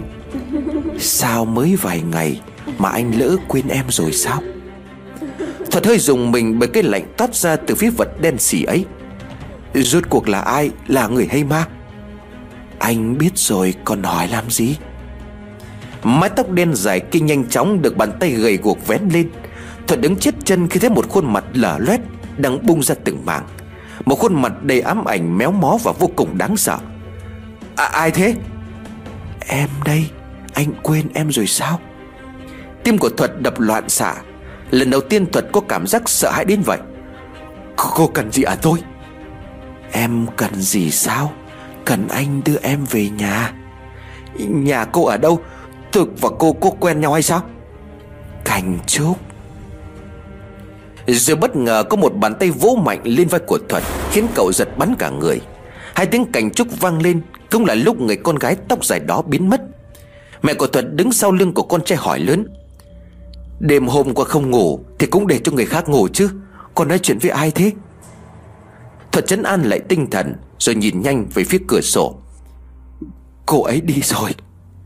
Con còn nói cái gì? Ai đi? Thuật liền thở dài. Con không biết Là có người tới nhờ con giúp đỡ thôi, Mà người ta đi rồi. Mẹ, mau đi ngủ đi à Mẹ Thuật ngạc nhiên nhìn về phía cửa sổ Còn đang mở kia rồi thắc mắc. Trời mưa đấy, Đóng cửa sổ vào kèo cảm lạnh con à. Bà nói rồi tự tay của mình kéo cánh cửa sổ chốt lại, Rồi mới về giường nằm ngủ. Thuật nằm vắt tay trên chán trằn chọc cho tới sáng Với muôn vàn những câu hỏi. Cậu muốn biết rằng cô gái đó là ai? Tại sao cô ấy lại muốn cậu giúp đỡ? Cậu nhớ tới lúc biến mất, Cô gái ấy còn kịp nhắc tới từ cảnh trúc. Thuật liền ngồi bật dậy rồi nói, Lẽ nào là Thanh?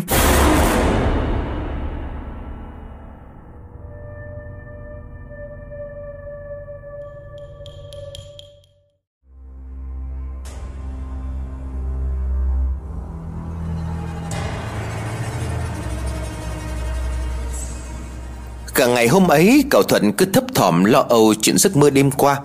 Cậu muốn gạt phát suy nghĩ đó ra khỏi đầu, Nhưng không tài nào tập trung vào công việc. Chiều cậu trở về nhà sớm, Chẳng biết tại sao chiếc xe của cậu chạy thẳng về khu nhà của bà Mai. Cậu mải mê suy nghĩ tới khi thấy bà cụ bảy Đang đứng ở đầu ngõ mới giật mình. Thuận nhìn con ngõ dài rồi lại nhìn bà cụ. Những câu dặn dò của bà cụ hôm nào Lại văng vẳng ở bên tai. Cậu cất tiếng chào bà cụ. Bà cụ liền đáp. Cậu đã gặp người cần gặp chưa? Thuật ngạc nhiên khi nghe lời của bà cụ hỏi chuyện. Cậu mặc dù không hiểu chuyện gì, Nhưng có lẽ cụ bảy sẽ có thể giúp cậu giải đáp các thắc mắc. Cậu ngỏ ý muốn vào nhà bà cụ nói chuyện. Cụ bảy không từ chối Mà nhanh chóng dẫn đường cho Thuật. Nhà cụ bảy có hàng trúc ở trước ngõ. Thuật nhìn thấy hình ảnh hàng trúc ấy, Thuật lại thấy hơi buồn chồn. Cậu có thể bị ám ảnh bởi cành trúc cắm trước cửa nhà mình khi xưa. Hoặc có thể cậu nhớ tới cô gái đêm qua Nhắc cậu đến cành trúc. Bà cụ bảy nhanh tay bẻ một cành trúc ngay trước mặt của thuận Rồi mời cậu vào trong nhà. Ngôi nhà vách đất của bà cụ bảy khá là cũ, Mái lá nhiều chỗ đã bị một thủng lỗ chỗ, Khiến cho tia nắng rọi xuống tận nền đất. Thuận ái ngại Dạ cụ ở đây có một mình thôi à một mình nhưng cũng không phải là một mình. Tôi có nhiều bạn lắm, Ngày nào tôi cũng bị họ làm phiền. Dạ chắc họ đi làm cả rồi hả cô? Bà cụ nở một nụ cười móm mém nhìn Thuật. Khẩm, họ đang ở trong nhà đấy. Không hiểu sao giữa tiết trời oi ả như vậy Mà Thuật lại dùng mình ớn lạnh. Cậu ngó quanh ngôi nhà rồi thẳng thắn nói, Họ nhìn thấy tôi nhưng tôi không thể nhìn thấy họ, có phải không ạ? À? Không hẳn là tại tâm của cậu chưa tĩnh mới thế. Sẽ có một ngày dù cậu không muốn Thì họ vẫn xuất hiện trước mặt của cậu. Ngày ấy không còn xa nữa đâu. Thật hiểu bà cụ bảy đang nói về điều gì. Kể từ lúc cậu về quê, nhiều chuyện lạ đã xảy đến. Nhiều lúc cậu không muốn tin, Nhưng nó vẫn xảy ra như một điều ấn định từ trước. Dù cậu muốn ngăn cản cũng không thể. Bà cụ liền nói tiếp Cậu chính là người tìm được thi thể con bé Thủy nhà bà Mai đúng không? Thuận không lấy làm lạ khi nghe bà cụ hỏi lại chuyện ấy, Bởi thông tin cậu dùng chiếc gối tìm được Thủy Đã bị cả làng, cả xã truyền tin và thán phục. Bà cụ lại cùng xóm với bà Mai, Cho nên biết chuyện ấy là điều hiển nhiên. Cậu liền đáp, Con không biết tại sao nó lại như vậy. Dạo này nhiều lúc con không hiểu được chính mình. Bà cụ gật gù nói Đêm qua có người tìm cậu, Nhà dẫn về nhà có đúng không? Thuật bấy giờ ngạc nhiên nhìn chằm chằm vào bà cụ rồi nói Dạ sao sao cụ biết à Bà cụ chia cành trúc mới bẻ ra đưa cho Thuật. Đây, thứ cậu cần để giúp đỡ người ta. Tuy nhiên ta khuyên cậu một điều, Âm dương đều có luật riêng. Nếu cậu cố ý thay đổi, Thì người chịu hậu quả là những người đang sống. Dạ con không hiểu ý của cụ à Ta chỉ dặn cậu như vậy thôi. Không ai ngăn được cô gái ấy trở về. Dù cậu không muốn giúp đỡ, Thì cô ấy vẫn sẽ trở về. Khi cô ấy càng trở nên tuyệt vọng, Thì sức mạnh cô ấy lại càng tăng cao. Đến lúc ấy, ta e rằng không ai có thể cứu vãn được nữa. Thuật càng nghe bà cụ nói thì càng hoang mang. Còn thực sự là càng nghe cụ nói, Con càng cảm thấy không hiểu gì cả. Thực ra thì cô biết cô ấy là ai có đúng không ạ? À? Biết. Tuy nhiên tôi không thể nhúng tay vào, Vì lệnh của quan trên không cho phép. Cậu thì khác, Cậu không giống ta, Không phải chịu sự quản thúc Cho nên có thể làm mọi chuyện cậu muốn. Dạ cô có thể cho con biết rốt cuộc mọi chuyện là thế nào được không ạ? À? Tại sao người ta lại tới tìm con để nhờ giúp đỡ Mà không phải là người khác? Duyên nợ, Tất cả là duyên nợ. Cậu hãy nhớ, Dù xảy ra chuyện gì, Cô không được bán linh hồn cho quỷ dữ. Chỉ cần cậu không mang tâm ma thì cậu có thể giúp đỡ rất nhiều người, Kể cả cô gái xấu số ấy. Con có thể biết cô ấy là ai được không ạ? À? Cảnh trúc trên tay của Thuật đã từ từ héo úa. Cậu tận mắt chứng kiến cảnh trúc đang xanh mướt chuyển sang màu bạc. Cậu bất ngờ không thốt nên lời. Bà cụ liền nói tiếp. Sắp tới sẽ có thêm người chết. Chuyện mới chỉ bắt đầu thôi, Sẽ có thêm nhiều người chết. Thuật liền trao mày đáp. Tại sao lại như vậy ạ? À? Tiếng con chim lợn từ phía sau vườn nhà bà cụ bảy vang lên eng ép Bà cụ bảy tái nhợt cả khuôn mặt thì vội vã dục Đi, cậu đi ngay đi. Đêm nay có người tới gặp cậu. Làm ơn đừng trả lời. Cậu cứ đóng cửa ngủ yên ở trong nhà. Dù ai gọi cũng không được trả lời. Thuật muốn hỏi thêm Nhưng bà cụ đã đẩy Thuật ra khỏi nhà. Sáng mai cầm cảnh trúc này Tới cái giếng thả xuống đó để bắt cầu cho cô Thành lên. Làm xong hãy thả cảnh xúc trôi sông. Giờ thì mau khỏi đây đi, Nhớ kỹ lời tôi dặn cậu đó. Thuật lập tức rời khỏi nhà cụ bảy. Mặc dù cậu không hiểu chuyện gì đang diễn ra, Khiến cho bà cụ lo lắng tới vậy. Nhưng mà cậu biết là bà cụ dặn dò cậu Là muốn tốt cho cậu.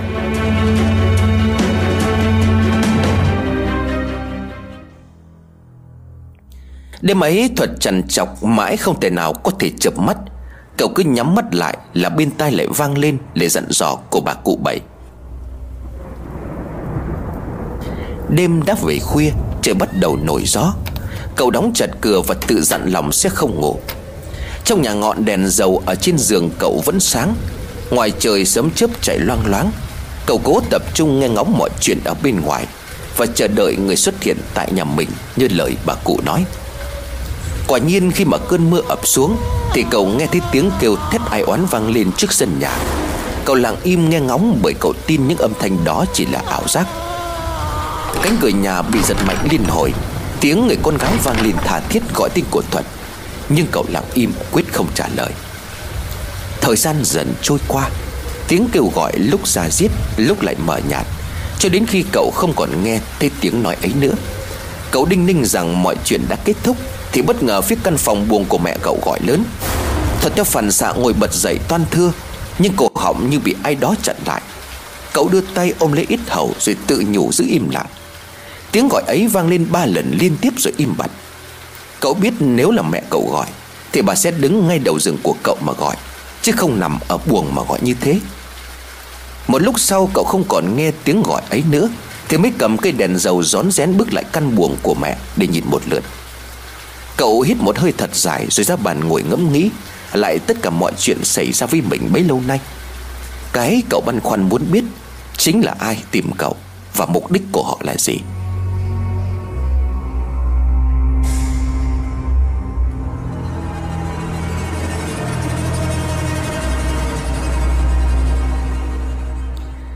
Sáng ngày hôm sau, cậu quyết định nghỉ làm. Cảnh chúc hôm trước cụ bảy đưa cho cậu đã khô. Cậu vẫn làm theo lời của bà cụ dặn, Cầm ra bờ giếng nơi Thanh đã mất khi xưa. Lúc ấy đang loay hoay dừng chiếc xe, Thì Thuật gặp chúng ngay ông Tươi. Ông Tươi thấy thuận thì ngạc nhiên nói, Cán bộ nay không đi làm mà ra đây làm gì thế? Thuận liền đáp lại Dạ có muốn tìm hiểu chút chuyện bác ạ. À? Ông Tươi nhìn cành trúc trên tay của Thuật thì bèn hỏi, Cậu cầm cái cành trúc khô đi đâu vậy? Mà cái cành trúc này cậu lấy ở ngõ nhà tôi đấy à? Ủa nhà bác cũng có cành trúc này à Ờ chắc là tuổi trẻ con nó nghịch Cho nên ngày nào nó cũng cắm lên cổng nhà tôi. Tôi đã vứt đi rồi mà ngày nào tôi cũng thấy nó ở đó. Thuận tự hỏi mình Không lẽ là Thanh về nhà? Mà cô ấy tự về nhà được Thì cần gì mình phải tới đây để bắt cầu cho Thanh về? Ông Tươi như nhớ ra thêm chuyện gì đó thì nói thêm. À này à, Có cái chuyện này lạ lắm. Cái ảnh của con bé Thanh nhà tôi đó Tự nhiên bị mốc đỏ sau một đêm. Cậu học nhiều hiểu rộng có thể giải thích cái chuyện này giúp tôi được không? Tôi bình thường là thấy ảnh mốc xanh hoặc là mốc đen, Chứ mốc đỏ thì đúng là chưa bao giờ gặp qua cả. Thuật khẽ dùng mình khi nghĩ đến khuôn mặt của người con gái tóc dài hôm trước, Nhưng mà gạt phát đi để chấn an ông Tươi. Dạo này thời tiết lúc nắng lúc mưa cho nên là không khí nó ẩm ướt, Nấm mốc nó phát triển lên dưới ảnh mốc là bình thường thôi bác ạ. À? Ông Tươi gật gù chào Thuật Cậu bận thì làm đi. Tôi sang nhà ông Mai có chút việc. Tự nhiên hôm nay họ lại mời tôi sang bàn bạc chuyện gì đó quan trọng lắm. Ông Tươi vội vã rời đi Thuật nhìn theo bóng lưng của người đàn ông ấy mà chợt thấy buồn. Trong đầu của cậu tự nhiên đặt ra một câu hỏi, Nhà ông Mai có chuyện gì mà mời cả thông gia tới? Hôm nay không phải là ngày dỗ của Thanh, Thì họ mời bác Tươi đến đó làm gì? Không lẽ họ bàn bạc chuyện có liên quan đến Thanh, Hay là họ muốn trả Thanh về với gia đình? Thuận nhanh chóng cầm lấy cành trúc đi lên giếng. Tới nơi cậu cắm cành trúc lên miệng giếng, Rồi đốt ba nén hương lẩm nhẩm gọi tên của Thanh. Cậu không biết việc này cậu làm có tác dụng gì, Nhưng mà cậu lại tin tưởng những lời của bà cụ bảy dặn dò, Chắc chắn là có lý do. Nén hương gần tàn, Cậu bỏ miếng bùa bà cụ bảy dúi vào tay cậu chiều qua ra đốt. Ngọn lửa nhanh chóng bùng lên rồi tắt lịm. Cậu đứng đợi vài phút rồi trở về nhà. Bên tay của cậu vang lên tiếng nói khẽ khẽ. Cảm ơn anh đã giúp em. Ơn này em sẽ không quên.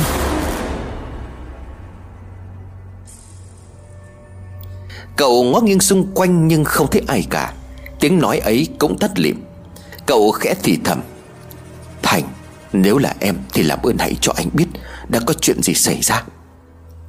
Không gian vắng lặng, Không có tiếng đáp lại câu hỏi của Thuật. Cậu lặng lẽ rời khỏi chiếc giếng để trở về. Tuy nhiên trong lòng cậu không yên tâm, Cho nên cậu quay lại nhà bà cụ bảy. Cánh cổng nhà bà cụ đóng kín, Cậu gọi vài câu mà không nghe tiếng trả lời. Hơi thất vọng, Cậu quay ngược xe toan trở về nhà. Lúc đi ngang qua nhà ông Mai, Cậu ngó vào trong sân nhưng mà ngôi nhà không có người qua lại. Cậu liền tự hỏi, Bác Tươi vừa nói tới nhà ông Mai bàn bạc việc quan trọng lắm Mà sao không có thấy? Không lẽ bác Tươi đã về nhà rồi sao? Thuận chạy xe thẳng tới nhà của ông Tươi. Cậu tự nhiên tò mò chuyện gia đình ông Mai nói gì với họ. Và một phần xác minh tấm hình của Thanh bị mốc đỏ Như lời của ông Tươi đã nói. Ông Tươi vui vẻ mời Thuật vào trong nhà. May phúc nhà tôi được cán bộ ghé thăm. Cậu vào nhà ngồi chơi sơi nước. Tôi mới hám ấm trà tươi. Thuận ngó căn nhà tìm kiếm tấm hình của Thanh. Ông Tươi dường như hiểu ý của thuật. Thì vội vã đứng dậy, Kéo một tấm khăn đỏ ra miệng giải thích. Tấm hình của con thành đây, Tại bên thông gia chưa cho tôi đón con gái về, Cho nên là di ảnh của con bé tôi phải che lại. Cậu xem tự nhiên ảnh nó bốc đỏ hết lên thế này. Tấm khăn trùm bị kéo ra, Khuôn mặt của Thanh dạng người. Thuận nhíu mày. Tấm hình có sao đâu bác ạ? À? Ông Tươi trông mắt nhìn di ảnh ngạc nhiên, Miệng lắp bắp nói. Ủa, Chuyện chuyện này là sao nhỉ? Sao hình lại hết mốc rồi chứ? Ông chạy ra ngoài vườn rồi hôi lớn. Bà nó, mau vào xem này. Hình ảnh của con Thanh đẹp như cũ rồi này, Không có mốc đỏ nữa. Lạ quá cơ. Bà tiên lật đần chạy vào nhà để kiểm chứng lời của chồng nói. Bà thốt lên, Ôi trời ơi, sao lại thế? Mới sáng nay tôi còn thấy tấm hình con bé hỏng cả cơ mà. Chuyện gì vậy? Thuật hỏi lại cặn kẽ chuyện tấm hình ấy. Rồi lại liên tưởng tới cô gái có một khuôn mặt lở loét đến tìm mình. Cậu liền tự nhủ, Vậy không lẽ là Thanh thật sao? Nhưng mà tại sao lại thế? Thế mình có điểm báo gì hay đó là lúc Thanh đang gặp nguy hiểm. Cậu đinh ninh suy nghĩ của mình là đúng Và tự giải thích nguyên nhân tấm hình trở lại bình thường Là do cậu bắt cậu cứu thành sáng nay. Cậu nhìn lại tấm hình của Thanh thêm một lần khác Khác với tấm ảnh thờ cậu từng nhìn thấy ở nhà Tân. Tấm hình này khuôn mặt của Thanh tươi sáng, Không có nét u ám hay lạnh lẽo. Bất chợt khóe miệng của Thanh hơi mỉm cười. Cậu đứng như bất động nhìn sự lạ, Rồi lại dụi mắt mấy lần Để xác minh chuyện xảy ra trước mắt. Cậu liền hỏi ông Tươi, Lúc sáng cho con nghe nói là bác sang nhà ông Mai? Ông Tươi nhanh chóng đáp À ông ấy nói là đồng ý để tôi đón con Thanh về nhà. Cơ mà lạ lắm cơ. Cái lúc bà Mai thắp hương khấn thì hương cứ bùng lên rồi tắt. Cậu thấy có chuyện lạ không? Tôi cảm thấy là con bé này không muốn rời khỏi đó. Thuận hơi ớn lạnh khi nghe ông Tươi kể chuyện. Bà Tươi liền đáp, Con Huệ nó sắp sinh con rồi. Tôi không muốn con Thanh ấm ức ở đó nữa, Dù rằng nó đã chết. Chiều nay tôi sang bên ấy xin con bé về lần nữa. Dù gì đó con bé về nhà vẫn tốt hơn. Thằng Tân mà còn thương thì ngày dỗ ngày chạp Nó qua thắp hương cho con bé là được rồi. Nó cũng còn phải lo cuộc sống của nó nhé chứ. Con bé Huê chắc là cũng chả vui vẻ gì. Khi mà nhìn thấy ban thờ con Thanh ở bên đấy, ông ạ. À. Dĩ nhiên là ông Tư đồng ý với ý kiến của vợ, Họ không phải là không muốn xin Thanh về. Ông Tư liền đáp, Thì đó, Trước giờ tôi vẫn bàn với bà là xin con bé Thanh về còn gì. Giá kể mà tụi nó có đứa con chung, Thì để con Thanh bên đấy thì cũng có lý. Đằng này thì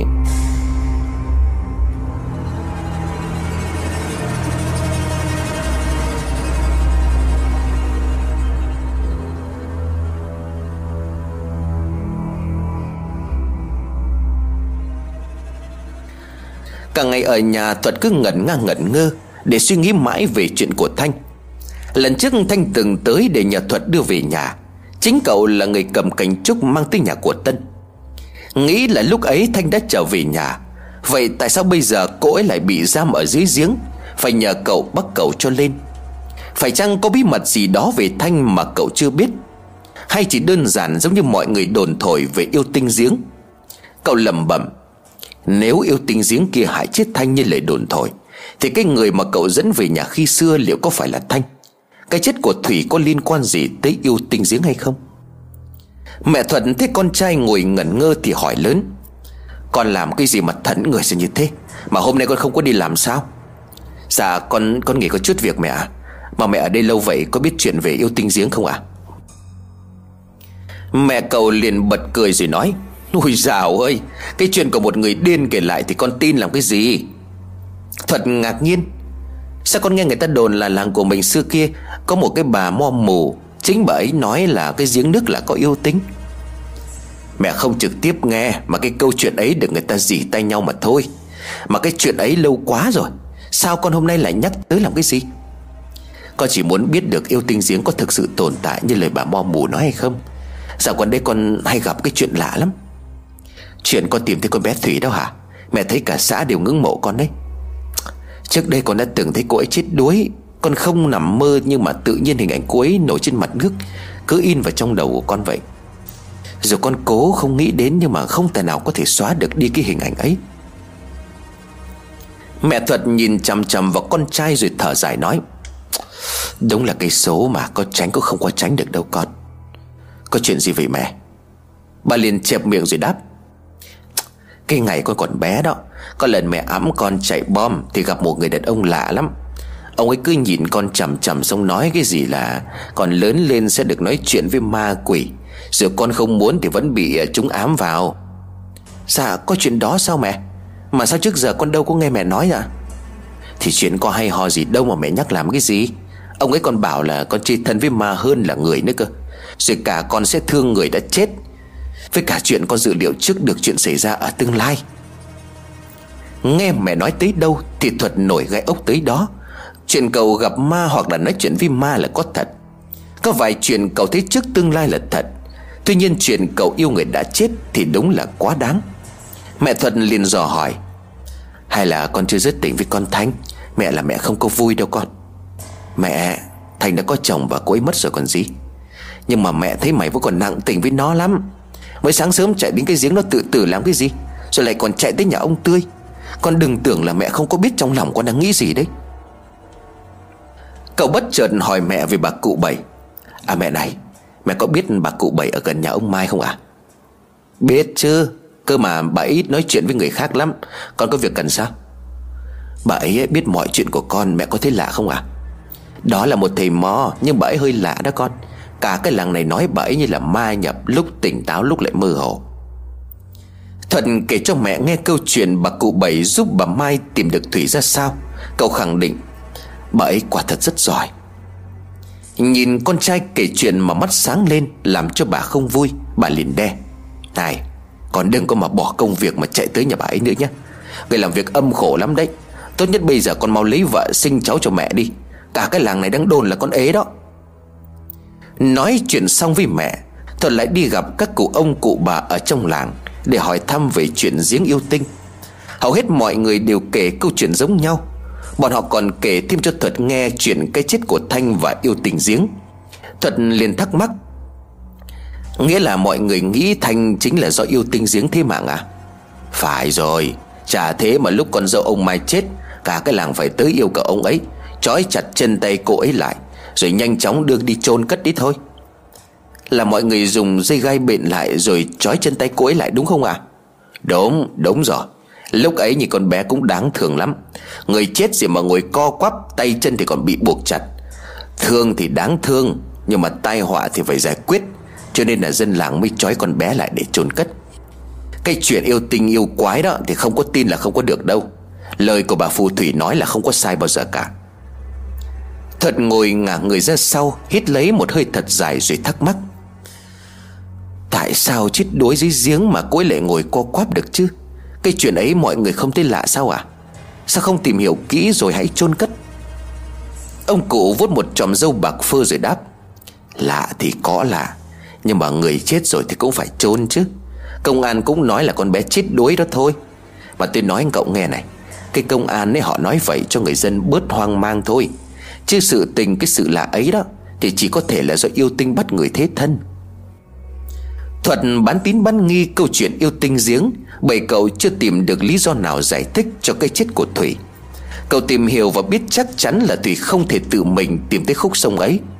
Cậu từng dò hỏi chỗ của bà cụ bảy, Nhưng chỉ biết được chiếc xe đạp mà Thủy đi bị ma ám. Bà cụ còn nói chính chiếc xe ấy đã đưa Thủy đi. Khi mà ma dẫn đường thì Thủy không có cách nào để mà tránh. Thuật cũng được nghe bà Mai kể chuyện chiếc xe đạp của Thủy và cái buổi tối hôm xảy ra tai nạn đáng tiếc ấy. Tận tay của Thuận xem đi xem lại chiếc xe ấy Mà không phát hiện ra bất cứ điều gì bất thường. Đêm hôm đó Thuật đi ngủ khá sớm Để ngày hôm sau đi làm trở lại. Trong giấc mơ Thuật thấy mình đang mây lơ lửng trên không trung. Một lúc sau, cơ thể của cậu được hạ xuống, Chính là ngôi nhà của ông Mai. Thuật ngạc nhiên hỏi, Tại sao mình lại có mặt ở đây? Vừa dứt câu hỏi, Thuật thấy bóng dáng của một cô gái xinh đẹp Đang đứng trong sân vẫy chào. Thuật nhận ra đó chính là Thanh. Thuật gọi lớn, Thanh, Lâu lắm rồi anh mới được gặp em. Cảm ơn anh vì chuyện sáng nay, Em về được nhà rồi. Thuận toan bước vào trong sân Thì Thanh đang ngăn lại, Anh về đi, Nơi này không dành cho anh. Em có thể cho anh biết chuyện đã xảy ra với em được không?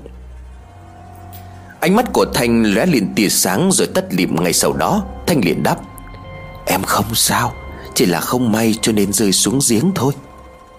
Thuận nhận thấy có điều gì đó bất ổn trong giọng nói của Thanh, Cho nên cố gắng nhòi người chạy về phía của Thanh.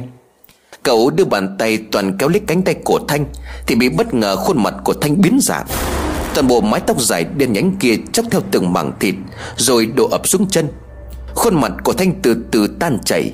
Chỉ còn chưa ra bộ xương nhăm nhở, Máu thịt bầy nhảy. Miệng của Thanh vẫn không ngừng nói chuyện. Em đã nói anh về rồi cơ mà. Em xấu lắm, Em sẽ dọa anh hết hồn. Cô quay mặt đi ngay sau đó, Thuận đứng sững người. Em cần anh giúp đỡ chuyện gì hay không? Thanh liền đáp, Bảo vệ cho con của em là được rồi. Thuận ngạc nhiên đáp, Con của em Em có con khi nào vậy?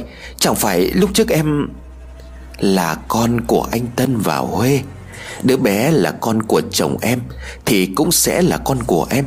Anh thấy em nói có đúng không? Thuật dường như hiểu ý của Thanh, cậu thắc mắc.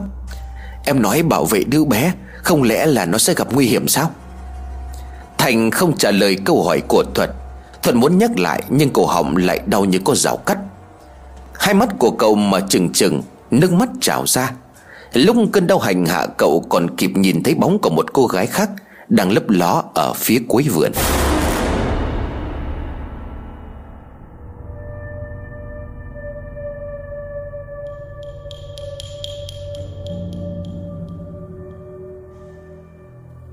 Thuật Thuật, tỉnh dậy đi con. Sao con lại thét lên thế? Có chuyện gì vậy? Thuật ngồi bật dậy ở giữa giường, Tim của cậu vẫn còn đang đập loạn xạ. Mồ hôi dịn ra chín chán. Cậu đưa tay lên cổ sờ nhẹ rồi đáp, Con mơ thấy ác mộng mẹ à. Khổ nữa, Con đừng tìm hiểu mấy cái chuyện ma quỷ nữa đi con. Cái gì đã qua rồi thì hãy để cho nó qua đi con. Con mà cứ thế này thì làm sao mà mẹ yên tâm được chứ?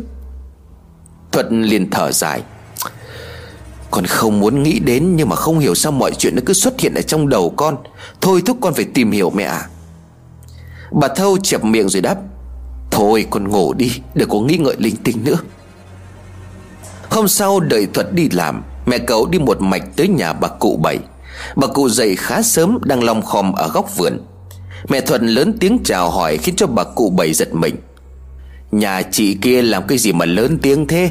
Tuy già nhưng mà đã điếc đâu. Bà Thâu liền đáp Dạ con quen miệng rồi cụ à Cụ không ngủ hay sao mà sáng sớm cụ đã ra vườn làm vậy à Bà cụ liền đáp, Đêm qua tôi đâu có ngủ đâu, Tụi nó hành tôi cả đêm. Bà Thâu liền cười, Chứ còn nghe dân làng nói là cụ tinh thông âm dương, Vậy nên còn cũng có chuyện là muốn nhờ vả cụ. Bà cụ bước vào sân ngước lên nhìn bà Thâu một lượt, Rồi đi thẳng tới bờ ao rửa chân tay. Bà Thâu bước theo bà cụ tới trước cửa nhà thì dừng lại. Chị cứ vào nhà ngồi chơi xây nước, Tôi sẽ vào ngay. Bà Thâu đợi cụ bảy mới dám bước chân vào trong nhà. Bà cụ bảy nhanh miệng nói, Con trai của nhà chị gặp ma sao? Có lẽ càng ngày cậu ấy sẽ càng gặp nhiều hơn.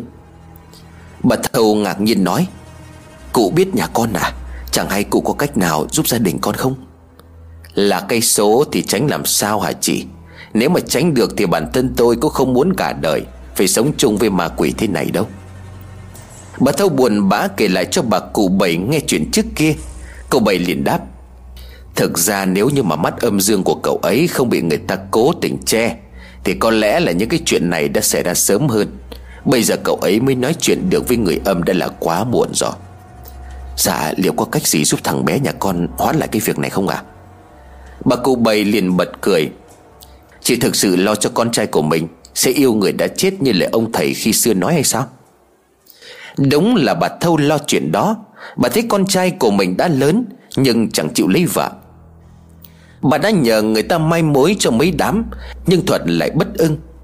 Bà cứ nghĩ đến Thuật thì lại buồn. Tự dưng bà thở dài nói, Trước đây nó cũng yêu con bé Thanh Vậy nhưng mà ông trời lại chiêu người nó. Con bé Thanh kể mà về nhà tôi làm dâu, Thì chắc chắn cũng không có bạc mệnh đến vậy. Bà Bảy liền đáp cái số của mỗi người khó lòng mà đổi được. Cậu ấy sẽ làm chủ được mọi chuyện Và sau này sẽ lấy vợ sinh ra một đàn cháu cho chị bế Bà thầu nghe bà cụ Bảy nói chuyện Thuật đã chịu lấy vợ sinh con thì vui mừng ra mặt. Bà liền dò hỏi, Vậy cụ xem giúp con cái thằng Thuật tới khi nào mới chịu lấy vợ à? Không, sớm thì muộn, Kiểu gì chị cũng sẽ có cháu bồng Tuy nhiên, trước mắt cậu ấy còn gánh trọng trách ở trên vai. Bà Thuận lo nhất chính là cái chuyện ấy. Bà không muốn con trai của mình dính dáng tới mấy cái chuyện âm dương. Bà mạnh dạn hỏi bà cụ, Nếu mà tôi làm lễ cắt duyên âm, Nối cái duyên dương cho thằng Thuật Thì có tác dụng gì không ạ? À? Bà cụ bảy nhìn thẳng vào khuôn mặt của bà Thâu mà lắc đầu. Duyên âm cũng như là duyên dương, Khi mà hết duyên ắt con duyên mới, Chỉ làm sao mà theo con trai cả đời Bắt cậu ấy cắt duyên âm? Hơn nữa đây là trọng trách của cậu ấy. Đó là trách nhiệm là sứ mệnh Thì cậu ấy phải hoàn thành. Dạ liệu liệu có phải là con bé Thanh đã mất kia Bám theo thằng Thuật nhà tôi hay không ạ? À? Cậu bảy không đáp lại câu hỏi của bà Thâu. Cậu đi về phía vách đất Lấy ra một gói nhỏ đưa cho bà Thâu. Chỉ cầm cái này về ra quanh nhà, Sẽ tạm thời ngăn không cho ma quỷ quấy nhiễu con trai của mình. Tuy nhiên, chị không ngăn chặn được nó đâu. Cách tốt nhất là con trai của chị phải đối diện với chính mình, Làm chủ chính mình, Không được bán linh hồn cho quỷ dữ. Bà cụ bầy dừng lại một lúc rồi nói chuyện tiếp. Chuyện gì giúp được thì tôi cũng đã giúp cả rồi. Những cái chuyện khác tôi không được phép tiết lộ cho mọi người biết. Bà thầu có năn nỉ nhưng bà cụ bảy đều từ chối. Cụ liền nói, Ai cũng có những bí mật cần giữ. Bà tên tôi không muốn giấu. Nhưng mà nếu nói ra sẽ làm hại tới người khác. Như vậy là tôi mang tội. Tôi giúp được con trai của chị, Nhưng lại mang tội với người ta. Chuyện ấy tôi không dám làm. Cụ có tin về chuyện yêu tinh không à Có, tôi tin. Bà thầu nghe cụ bảy nói thì hơi lạnh sống lưng. Bà liền hỏi thêm. Nghĩa là con bé Thanh đúng là bị yêu tinh bắt đi à? Cụ bảy liền đáp. Không, là quỷ. Chính là quỷ bắt con bé.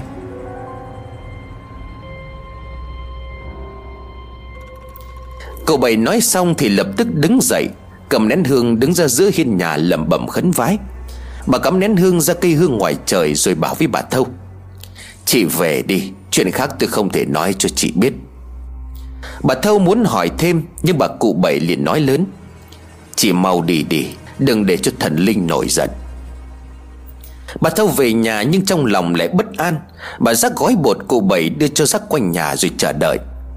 Đúng như mong đợi Thế sau hôm ấy Thuật ngủ ngon giấc Mà không hề mơ thấy ác mộng? Bà thân của cậu không hiểu chuyện gì đã xảy ra Nhưng lại thấy bất an.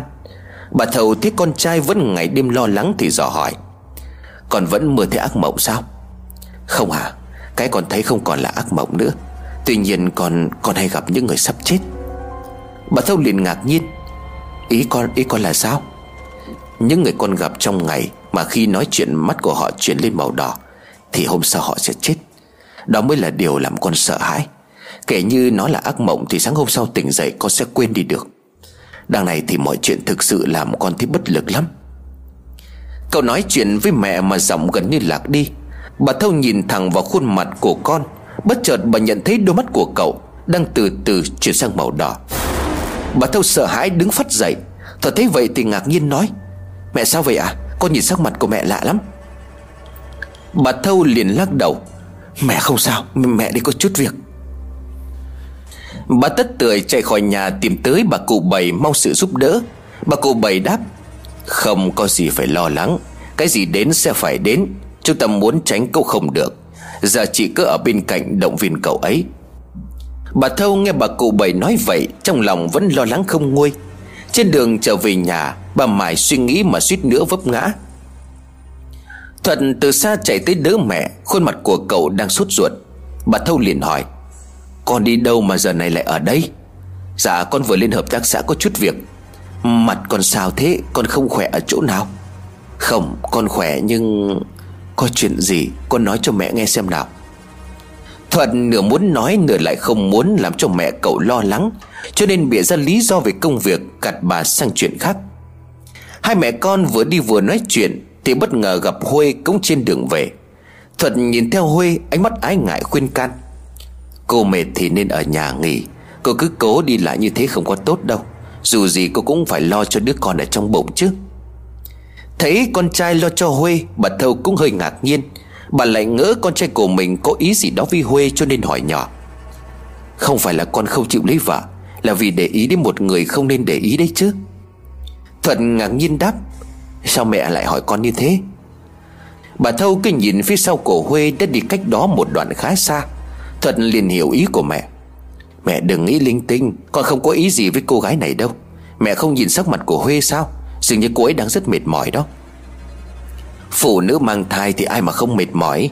Hơn nữa bụng con Huê vượt mặt như thế, Đến đi cũng còn khó khăn nữa là Bà Thâu dừng lại đột ngột hỏi con trai. Mắt con liệu có phải Mấy từ tiếp theo bà không dám thốt lên bởi bà sợ. Thuật không đáp lại lời, Nhưng nét mặt của cậu như muốn nói cho bà biết những gì bà đang nghĩ là đúng. Mới mấy hôm trước đây thôi, Thuận liên tục mơ thấy Thanh về nhà. Nhờ cậu bảo vệ con trai của Tân và Huê Cậu nhận lời giúp Thanh Thì phải giúp cho đến nơi đến chốn. Cậu không hiểu sao bản thân của cậu lại nhận lời, Xong lại thấy sợ hãi. Chính vì lúc mà đang nói chuyện với mẹ khi nãy thì hình ảnh của Huê lại thoáng qua trong đầu. Lúc ấy, đôi mắt của cậu cũng đã chuyển sang màu đỏ.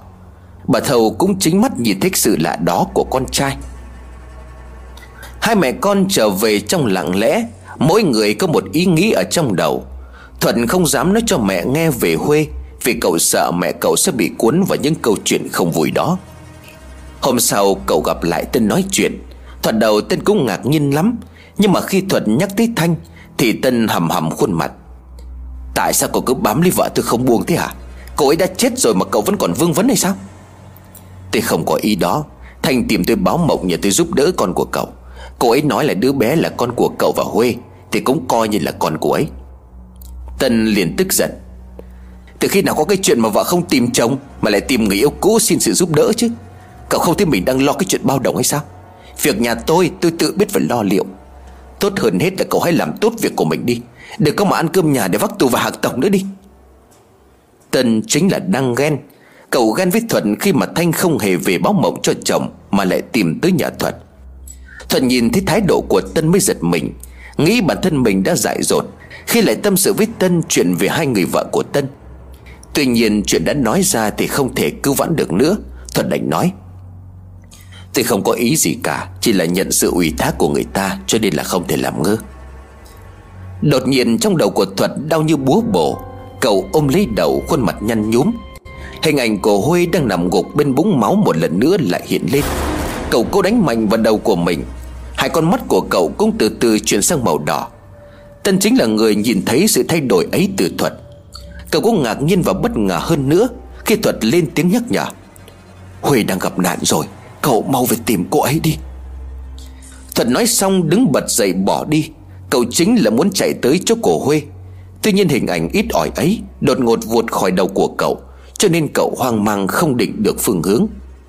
Đột nhiên bên tay của Thuận vang lên một lời nhắc. Ra bờ giếng, Cô ấy sắp không qua được rồi. Bờ giếng là bờ giếng nào? Làng này có bao nhiêu cây giếng? Giếng làng, Giếng yêu tinh. Thuật đứng xứng người lại Khi nhìn xung quanh định hình xem tiếng nói ấy phát ra từ đâu.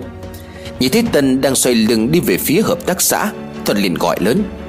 Và cậu đã gặp nguy hiểm, Cậu mau đi cùng tôi tới giếng làng ngay.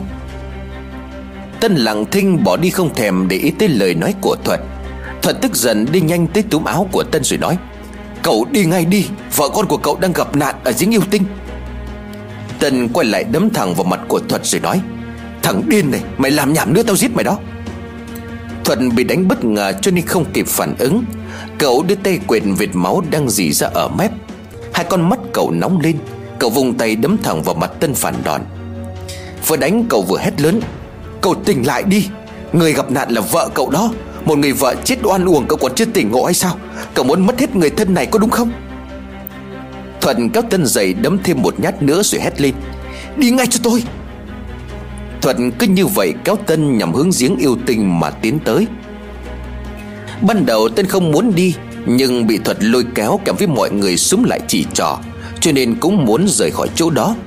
Mọi người dân thấy hai người đàn ông đánh nhau vì Huê, Và họ nhắc tới giếng yêu tinh thì vội vã thốt lên. Cô Huê lên giếng yêu tinh thật đó, Lúc nãy tôi thấy cô ấy đi về rồi lên hướng đó.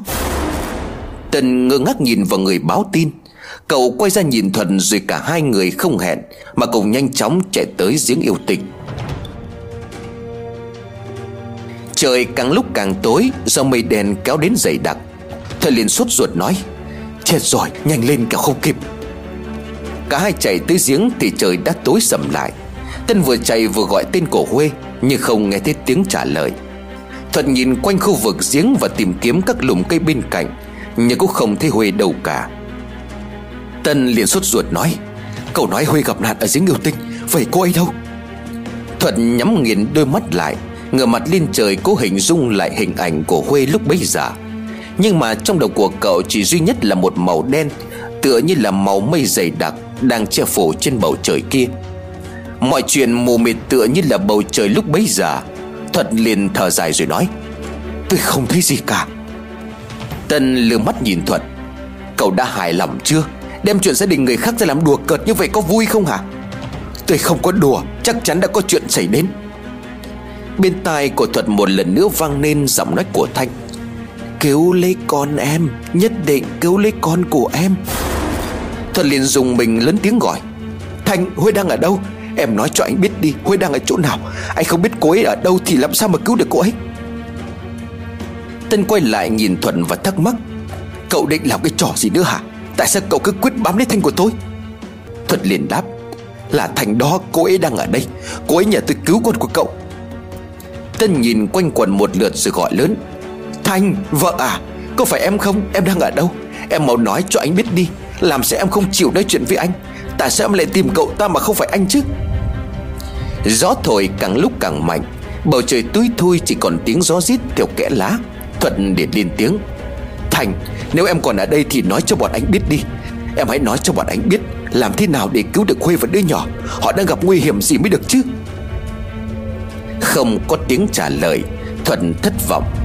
Em không nói thì anh hết cách rồi. Trời sắp mưa to, anh phải về thôi. Tân thì đã bỏ đi trước Thuận. Cậu vốn không tin chuyện Huê tự mình lên giếng yêu tinh. Nhưng là do Thuật một mực khẳng định Và kèm theo lời của một người khẳng định Là Huê đã đi về giếng yêu tinh cho nên mới tới để kiểm tra. Cậu bực giọng vừa đi vừa lầm bầm chửi thuật, Thì đôi mắt như mở đi. Phía sau lưng tự nhiên có một luồng hơi lạnh ập tới, Khiến cho cậu nổi cả gai ốc. Một giọng nói vang lên ở phía sau lưng. Anh Tân, Hãy cứu lấy con của chúng ta. Tân dùng mình quay lại phía sau kiểm tra xem Giọng nói của ai, Nhưng lại không thấy. Cậu lắp bắp nói Thật Cậu có nghe thấy gì không? Thuận bây giờ cũng nhanh chân chạy về phía của Tân rồi đáp. Tôi không nghe thấy gì ngoài tiếng gió cả. Hình như Hình như là có người nói chuyện với tôi. Người ta nói với cậu cái gì? Tôi tôi không rõ là Anh Tân Hãy cứu lấy con của chúng ta. Tiếng nói đó lại vang lên một lần nữa. Tân dùng mình lắp bắp. Nó, nó chính là tiếng nói ấy. Thuận nhìn xung quanh rồi đáp. Tôi không nghe thấy tiếng nói nào cả. Rốt cuộc cậu nghe thấy cái gì? Tân liền đáp, Anh Tân, hãy cứu lấy con của chúng ta. Thuận liền thở dài, Là Thanh, vợ của cậu đang nói đó. Tân bây giờ bỗng dưng sợ hãi, Cậu run giọng nói, Thanh, em sống khôn thác thiêng, Làm ơn cho anh biết bây giờ anh phải làm gì? Không có tiếng đáp lại lời nói của Tân, Thuận một lần nữa liền tiếng Thành nếu em còn ở đây hãy báo cho anh và chồng em biết đi. Bây giờ Huy đang ở đâu? Làm sao anh cứu được con của em Khi mà không biết chuyện gì xảy ra với họ chứ? Xung quanh vẫn không có tiếng đáp lại. Cả hai nhìn ngó rồi thất vọng nhìn nhau. Bất chợt Thuật chỉ tay về phía giếng nước rồi reo lên. Kìa vợ cậu ở kia. Tân vội nhìn theo hướng tay chỉ của Thuật. Nhưng chỉ thấy một làn sương mờ ảo bao quanh chiếc giếng. Cậu liền nhíu mày. Làm gì có, tôi không thấy cô ấy. Thuận thì vẫn dán mắt về phía chiếc giếng. Bóng dáng của Thanh đứng ở đó, Không một chút dịch chuyển. Thuận liền gọi lớn. Thanh em hãy cho bọn anh biết chuyện của Huê đi. Tiếng nói vọng lại theo gió. Con em sắp bị bắt đi rồi. Hãy làm ơn cứu lấy thằng bé. Nhưng mà ai bắt, Tại sao lại bắt thằng bé? Thanh muốn nói gì đó, Nhưng bỗng dưng cả thân thể run lên Rồi nhanh chóng biến mất. Thuận còn nghe vọng lại tiếng la hét rất thảm thiết. Dường như Thanh phải chịu đựng nỗi đau khôn nguôi Thuận lại bắt đầu lo lắng cho Thành. Tân bây giờ khẽ dùng mình Cậu bỏ Thuận phía sau rồi nhanh chóng chân chạy thẳng về hướng nhà mình. Thuận thấy Tân bỏ chạy ngạc nhiên lắm Cho nên cũng lập tức đuổi theo. Mặc cho Thuận ra sức gọi Nhưng Tân vẫn bỏ ngoài tai. Cậu cứ như vậy chạy một mạch về nhà. Tới ngõ cậu liền gọi inh ỏi Mẹ, mẹ ơi, Huế đã về chưa? Trời mưa như chút nước Bà Mai trong nhà vừa cố lắng nghe lời của con trai vừa đáp. Con huê nó không đi lên hợp tác xã tìm con sao? Tân đứng giữa sân ngửa mặt lên trời không đáp lại câu hỏi của mẹ. Bà Mai liền dục, Sao thế con? Mau vào nhà kẻo mưa lạnh. Thuận cũng vừa theo Tân về tới nơi, Bà Mai ngạc nhiên nói, Ô hay, Sao hai đứa lại đầy mưa thế? Cô huê không có ở nhà đúng không bác? Vậy bác có biết cô ấy đi đâu không ạ? Bà Mai bấy giờ mới bàng hoàng nói, Con huê Con huê nó làm sao? Lúc này mẹ nói là nó lên gặp con có việc gấp lắm mà. Tân liền đáp còn không gặp được quê Thuật liền đáp, Đi thôi, Trời mưa to thế này không có tốt đâu, Chúng ta đi tìm cô ấy. Tân liền dặn dò mẹ, Con đi tìm huê mẹ ở nhà đi, Có gì con báo. Nhưng nhưng con huê nó làm sao? Con không biết, nhưng mà con có linh cảm không tốt. Cô ấy đang mang thai tới ngày sinh, Cho nên mưa gió thế này con thấy không an tâm. Bà Mai nghe con trai nói vừa mừng vừa lại lo. Bà mừng vì Tân đã biết nghĩ đến vợ con. Bà lo bởi vì mưa to gió lớn thế này, Mà nói dài Huê trượt chân ngã ở chỗ nào đó thì khổ. Bà liền dục, Con chạy ù sang nhà ngoại xem con Huê có về ấy không? Tự dưng mẹ thấy lo quá. Tân liền quay sang nói với Thuật, Chuyện nhà tôi thì tôi tự giải quyết, cậu mau về đi. Tân đuổi Thuật đi nhưng mà cậu lại không đành lòng bỏ mặc. Hơn nữa, cậu nhận được sự ủy thác của Thanh Là cứu con trai của họ, Cho nên làm sao được phép làm ngơ. Tân chạy theo hướng nhà đẻ của Huê. Lúc bấy giờ trong lòng của cậu hoang mang tột độ. Cậu cũng không hiểu nổi cảm giác ấy đến từ đâu, Vì trước đến giờ cậu chưa từng có một chút cảm giác nào với Huê cả. Tất cả tình cảm cậu dành trọn cho người vợ cả, Hoặc có thể do cậu nghe được giọng của Thanh nói cho nên mới lo lắng. Thứ tình cảm của cậu bây giờ Chính là lo cho sự an nguy của đứa bé trong bụng của Huê. Tới nơi Tân gọi lớn để kiểm tra xem huê có về nhà mẹ hay không. Thằng Huy ở trong nhà vọt ra ngoài cửa. Anh rể, chị Huy không có về đây. Tân đứng người như phóng ở dưới sân. Trong đầu của cậu lại dấy lên một dự cảm chẳng lành. Cậu liền buột miệng nói, Mưa gió thế này thì cô ấy biết đi đâu được chứ? Thằng Huy lo lắng, Anh nói gì thế ạ? À? Chị Huy nhà em đi đâu cơ? Anh không biết. Anh thấy có người nhìn thấy chị Huê đi một mình lên giếng yêu tinh. Anh chạy lên đó kiểm tra nhưng không thấy. Dạ anh không biết là cô ấy đi đâu cả. Anh đã về nhà tìm chưa ạ? Hay là chị Huê về nhà rồi cũng nên? Không, anh vừa về nhà chạy sang đây. Thằng Huy nghe anh rể nói chuyện đâm ra hoàng Nó vẫn còn ấn tượng cái vụ Cùng bọn thằng Măng lên dính yêu tình bắt ma. Nó liền buồn miệng nói, Liệu liệu có phải chị Huê bị yêu nữ tóc dài bắt giấu đi rồi hay không ạ? À? Bố Huệ bấy giờ vừa từ bên ngoài về nhà. Ông nghe thấy con trai nhắc tới ma thì liền quát, Cả ngày chẳng được cái tích sự gì cả. Suốt ngày chỉ nghiên cứu ma với cỏ. Nếu mà ma sẵn như vậy, Thì thầy phù thủy chẳng chết đói rồi sao? Tân chào bố vợ rồi đi phép về nhà tìm Huê. Thằng Huy cũng tất tưởi chạy theo anh rể Để góp sức tìm chị gái. Hai anh em ghé những nơi mà Huê có thể đến, Nhưng không thể tìm thấy Huê. Trời càng lúc càng mưa lớn, Nước bắt đầu lụt con đường làng Do không kịp thoát nước ra mương. Thằng Huy lội bị bõm trên con đường Chân của nó vô tình bị thụt xuống ổ gà đau điếng. Nó nhăn mặt chửi thề. Mẹ cha nhà nó chứ, Đau chết bố mày rồi. Không hiểu sao lúc bấy giờ, Trong đầu của Tân lại thoáng qua hình ảnh của Huê Đau đớn quằn quại. Cô ấy dường như đang rất đau đớn và bất lực. Tân đứng gục vào bức tường bên đường Để cố nghĩ xem nơi nào mà Huê có thể tới. Hai tay của cậu bất lực đấm mạnh vào tường tới bật cả máu. Thằng Huy liền nhanh trí nói anh thử về nhà lần nữa xem chị Huê đã về chưa? Em chạy đi tìm nhóm bạn đi tìm kiếm giúp. Mưa to thế này chị Huê có khi chút tạm ở chỗ nào thôi. Tân liền thở dài rồi chia tay em vợ Cậu nhanh chân về nhà kiểm tra, Bởi tất cả mọi nơi Huê có thể đi, Thì Tân và Huy đều đã tìm kiếm nhưng không thấy. Nếu là trước đây, Tân có thể đoán là Huê sang bên làng chơi với Thủy. Tuy nhiên, đến lúc Thủy không may xảy ra tai nạn, Thì người bạn thân nhất của Huê cũng chẳng còn. Cậu lúc ấy thuật ra sức tìm kiếm Huê. Cậu coi như đó là một sứ mệnh cậu cần phải hoàn thành. Mặc cho mưa to Mặc cho sấm chớp đầy trời Cậu vẫn quyết không bỏ cuộc. Cậu vừa đi vừa hỏi mọi người xem có ai nhìn thấy Huê hay không. Tất thảy đều nhận được cái lắc đầu của người dân trong làng. Cậu đột ngột dừng lại rồi tự hỏi Có người từng khẳng định Huê đi một mình tới giếng yêu tinh Nhưng cô ấy đến đó để làm gì chứ? Không lẽ, không lẽ là Thanh sao? Thuận muốn xua khỏi đầu Cái suy nghĩ vừa mới manh nha xuất hiện, Cậu liền tự nhủ. Thanh còn lên miệng nhờ mình giúp đỡ đứa bé Ở trong bụng của Huê Thì làm sao hại hai mẹ con được chứ? Hay là còn một người khác nữa mà mọi người không biết? Hình ảnh trong giấc mơ của Thuật lúc trước lại hiện về. Cậu nhớ tới hình ảnh của Thanh lo sợ khi Thuật tiến lại gần. Cô liên miệng dục cậu mau đi khỏi đó Và nhờ vào cậu cứu lấy con trai của mình. Lúc ấy trong giấc mơ, cậu còn nhìn thấy hình ảnh một cô gái khác. Cậu tự hỏi, Cô gái đó là ai? Tại sao cô ta lại xuất hiện trong giấc mơ của mình? Thuận không giải mã nổi giấc mơ đó. Chính điều ấy đã khiến cho cậu đau đầu. Cơn đau đầu dần vật khiến cho Thuận đau đớn co rúm cả lại. Càng ngày, cơn đau lại càng dồn dập và dữ dội hơn. Cậu bất chợt nhớ tới lời dặn của bà cụ bảy. Cậu đứng lại cố gắng vạch mưa tiến về phía hướng nhà bà cụ bảy. Cậu nhất định phải nhờ bà cụ bảy tìm hiểu xem chuyện gì đã xảy đến.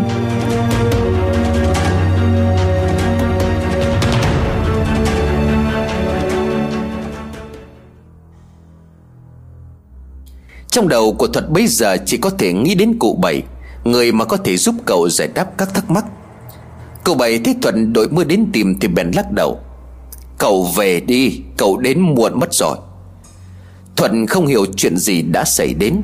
Cậu xin bà cụ cho biết chân tướng của sự việc. Bà cụ nhìn sâu vào đôi mắt đang dần thay đổi sang màu đỏ của Thuật liền đáp. Thời gian tới, tôi không giúp được cho cậu nữa. Cậu chỉ có thể tự mình giải quyết mọi chuyện. Cụ làm ơn hãy nói cho con nghe rõ hơn được không à Thứ mà cậu đang đối mặt chính là quỷ. Quỷ thường không sợ bất cứ ai. Cậu đừng để nó chi phối.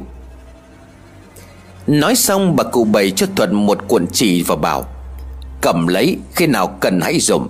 Tôi chỉ giúp cậu được bấy nhiêu thôi. Giờ cậu hãy mau trở về đi. Nhưng mà tôi lo Huê gặp chuyện. Tôi nhận lời giúp đỡ họ. Còn người có số, Tránh làm sao khỏi số hả cậu Thuật? Bà cụ nói xong thì mời Thuật trở về. Cậu nắm lấy cuộn chỉ bỏ vào trong túi áo Rồi tiếp tục đi tìm kiếm Huê.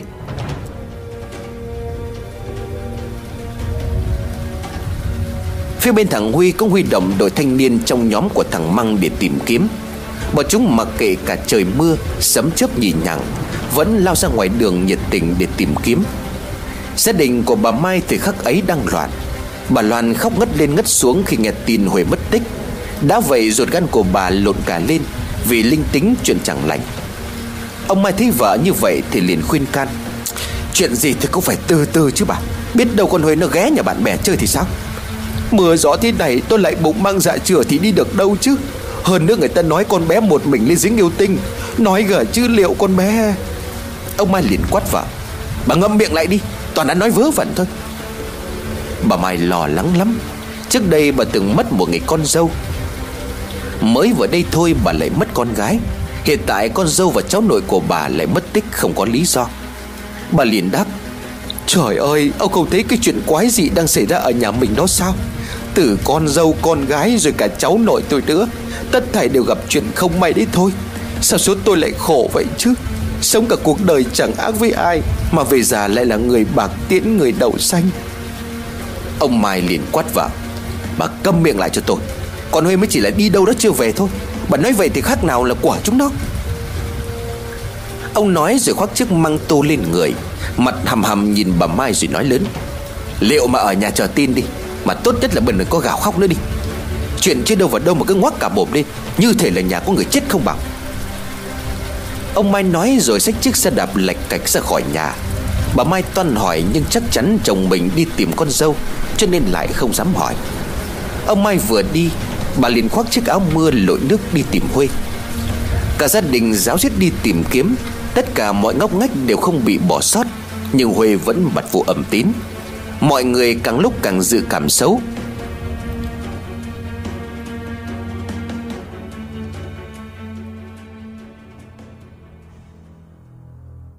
Tân trở về nhà mệt mỏi, Thay vì trả lời câu hỏi của mẹ, Cậu lại thắp hương lên bàn thờ của Thanh. Ông bà Mai ngạc nhiên, Tân nói mà như khóc. Thanh đã về rồi Cô ấy đã về với con. Ông Mai liền nhíu mày. Anh nói linh tinh, Chết rồi thì về với không về cái gì? Mà con dẹp ngay cái con Thanh sang một bên đi. Giờ con Huê mới là con vợ của con đó. Thành đã nhắc con cứu lấy con của chúng con. Cô ấy đã nói như thế. Bà Mai sửng sốt nói, Có có chuyện đó sao? Nhưng con nào? Ông Mai đáp, Không lẽ con thành nói là cái đứa con trong bụng của con Huế Bà Mai dùng mình nổi gai ốc, Ôi trời ơi, không lẽ? Trời ơi, cháu ơi là cháu. Bà Mai khóc lăn ra cả nhà. Ông Mai chỉ thở dài. Trời vẫn mưa như chút nước.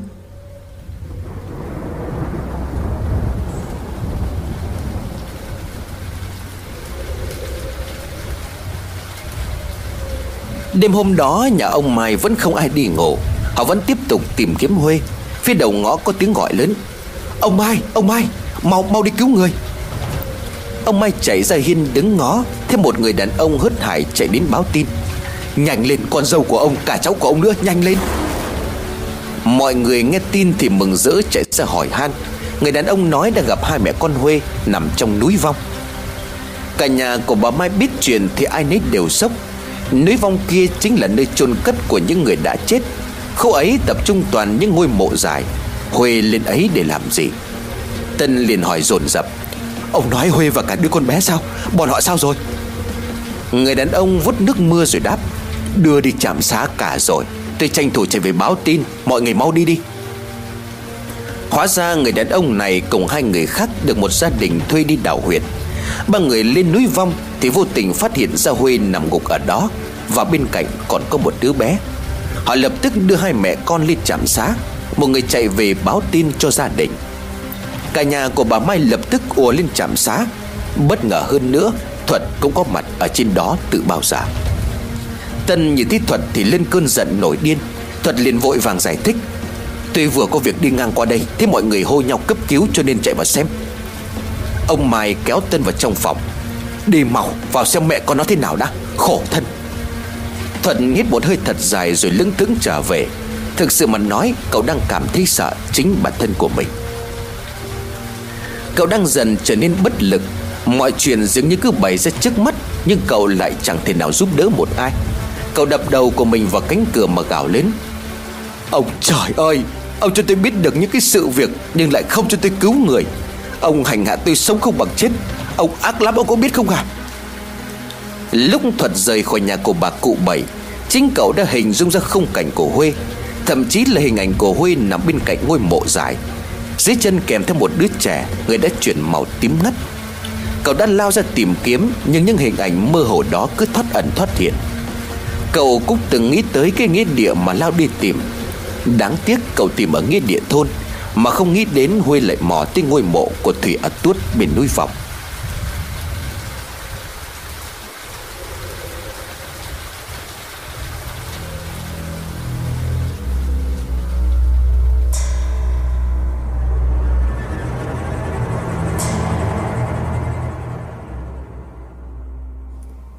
Gia đình của ông bà Mai tìm được mẹ con Huê, Nhưng đáng tiếc là đứa bé đã qua đời.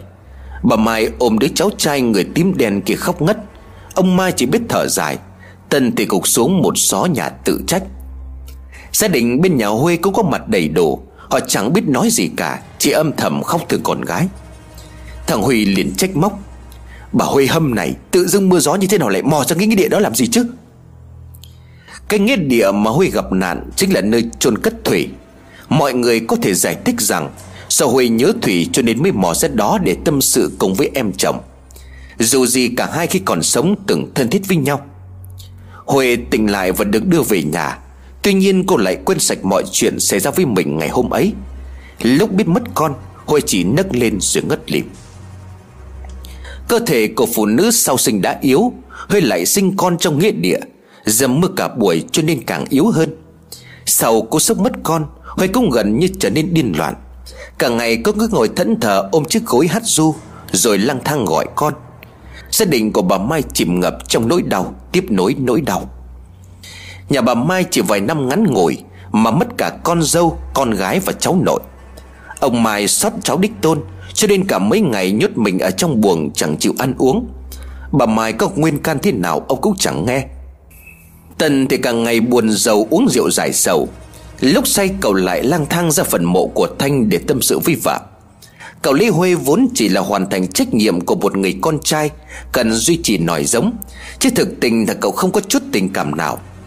Cậu đối với cô gần đây có chút quan tâm Là vì tình cảm cậu dành cho đứa con trong bụng của Huê, Chứ nào phải là cho cô. Tần dốc nguyên chai rượu, Uống tới say khướt rồi mới nằm ngay bên cạnh mộ của Thanh mà khóc. Cậu trách móc Thanh thở ơ, Bao nhiêu tháng ngày qua không về tìm mình. Cậu còn ghen tuông với cả Thuật Vì Thanh tìm Thuật giúp đỡ, Chứ dứt khoát không chịu về tìm Tân. Cậu cào nắm đất trên mộ của Thanh ném lung tung rồi gào lớn. Thanh, sao em lại như thế? Tại sao dù chết rồi em vẫn chỉ nghĩ đến người yêu cũ là sao? Cứ như vậy, Tân lao vào ngôi mộ của Thanh mà cào. Dường như Tân muốn đào bới ngôi mộ ấy lên, Để ép Thanh lên gặp mình nói chuyện cho giải nhẽ. Đột nhiên, bàn tay của Tân đụng trúng một vật gì đó sắc bén. Nó cứa bàn tay cậu chảy máu ròng ròng. Tân suýt xoa nhìn dòng máu đỏ đang tuôn ra thấm vào nấm mộ của vợ. Từng giọt máu đỏ tươi nhanh chóng thấm xuống đất, Rồi chuyển thành màu nâu sẫm.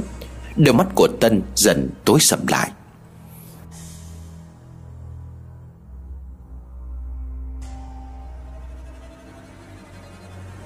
Ngôi mộ của Thanh đã bị ai đó cố tình yểm bùa.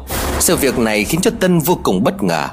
Cậu chưa từng nghĩ đến chuyện phần mộ của vợ mình Lại có hẳn con dao cắm ngược lên như thế. Chính mũi dao sắc nhọn kia đã làm cho tay của Tân bị thương. Máu đã rơi, Tân từ từ bới xung quanh tìm kiếm, Nhưng không thấy bất cứ có vật gì khác. Rút con dao ra khỏi nấm mộ, Cậu cào lớp đất rồi lại lững thững trở về nhà. Cậu muốn biết rốt cuộc tại sao Lại có người chôn con dao vào trong lòng mộ Một cách kỳ lạ như thế? Cậu cũng muốn biết ai đã làm ra chuyện này? Nhất định cậu phải tìm hiểu được chân tướng của sự việc. Cậu lúc ấy thuật như bị ai đó sai khiến. Bên tai của cậu cứ văng vẳng tiếng gọi của ai đó. Tiếng nói lúc gần lúc xa, Lúc dài rằng lúc lại ra giết Lúc lại trở nên mờ nhạt. Cậu mơ hồ đứng ngồi không yên Với những hình ảnh máu mê kinh dị Thì thoảng lại hiện lên trong đầu. Cơn đau bất chợt ập đến, Thuật nằm ôm lấy mặt Hình ảnh của một người phụ nữ mặt mũi nhuốm máu hiện lên, Khiến cho Thuật sợ hãi. Không hiểu sao lúc ấy Thuật lại bỏ chạy.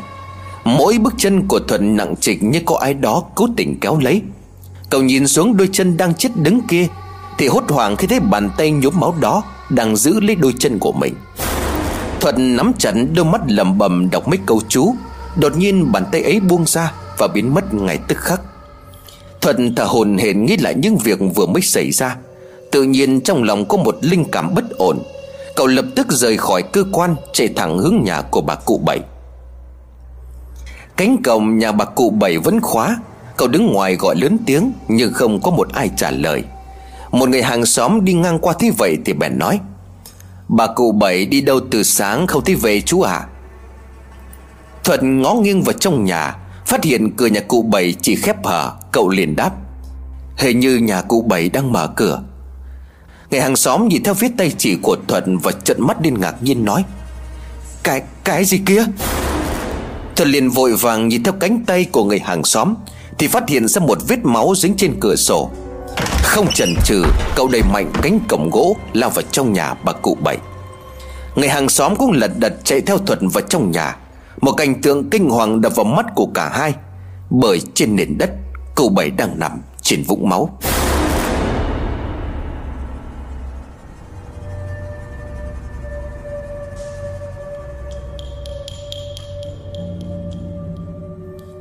Cái chết thương tâm của bà cụ bảy khiến cho cả xóm không khỏi sợ hãi. Xưa này người già chết đi là chuyện hết sức bình thường. Tuy nhiên cái chết của bà cụ bảy lại bất ngờ và quái dị. Công an họ tích kiểm tra rồi yêu cầu bà cụ bảy đi đi chôn cất. Nguyên nhân cái chết được xác định là do bà cụ bảy bị ngã, Chảy máu quá nhiều mà tử vong. Thuận cứ chằm chằm nhìn vào vết máu còn dính lại bên cánh cửa mà hỏi, Vậy các anh có xác định được bà cụ ngã ở chỗ nào không? Tại sao lại có vệt máu dính trên cửa? Một người liền đáp, Trời mưa cho nên có lẽ là không tìm được nơi bà cụ ngã. Tuy nhiên giờ bà cụ đã mất rồi, Tìm cách đó để làm gì nữa? Có lẽ bà cụ bị ngã ngoài sân, Hoặc là ngõ rồi cố ý đi vào nhà. Tay chạm vào cửa làm cho vết máu dính lên rồi ngã xuống đất. Lời nói của anh công an khớp với những lời nhận định của nhiều người có mặt lúc bấy giờ. Ai cũng đồng tình với ý kiến tổ chức tang lễ cho bà cụ bảy. Bà cụ bảy xưa nay sống một mình. Bà có người con trai, nhưng đã đi khỏi làng từ lâu. Không có liên lạc được, Cho nên dân làng đứng ra để lo tang lễ.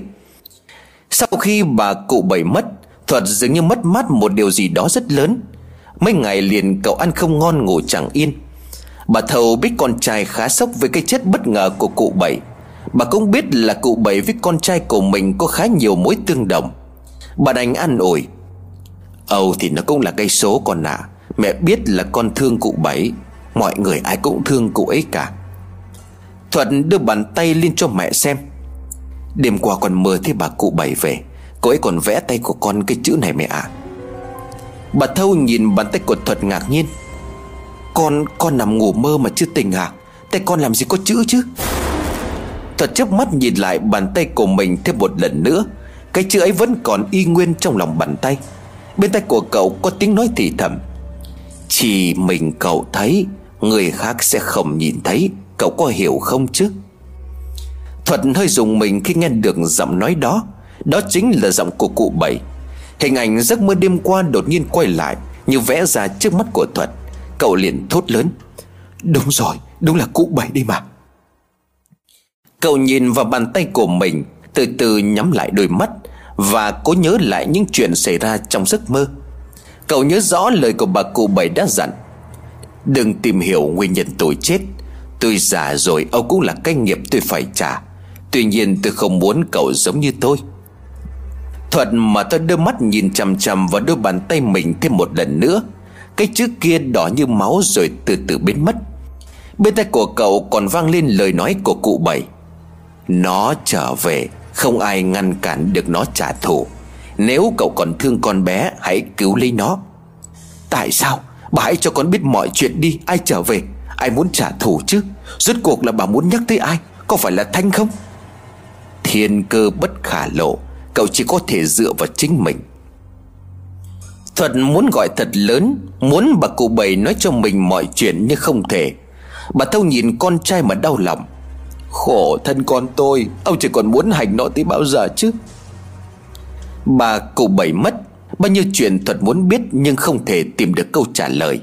Cậu lo nhất là chuyện bà cụ nhắc ai đó muốn trả thù. Thuật tự hỏi, Nếu là Thanh muốn trả thù, Thì không lẽ cô ấy đã chết oan? Mà tại sao bà cụ lại nhắc nó về rồi? Vậy trước đây Thanh ở đâu? Thanh đã đi đâu mà lại trở về lúc này? Cái chết của Thanh, Thuật vẫn còn luôn canh cánh ở trong lòng.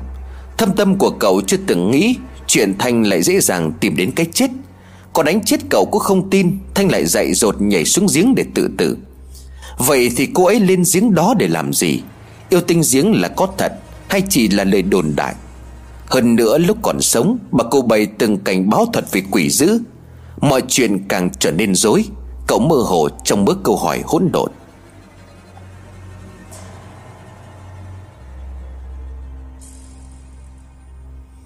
Huê, từ ngày mất con, đã biến thành một con người khác.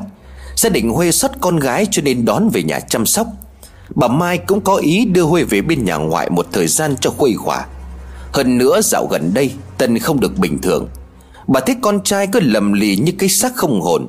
Không nói chuyện cùng ai. Cũng có lúc cậu nhìn Huê như là thể muốn ăn tươi nuốt sống, Khiến cho bà thấy lo lắng.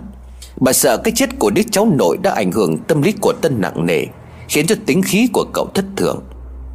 Thằng Huy suốt ngày chứng kiến cảnh chị gái điên dại, Cũng dần tỏ ra khó chịu. Nó liền bảo, Mất thì thôi, Ngày xưa mấy bà sinh con ra chết đầy đó thôi Thì có làm sao chứ?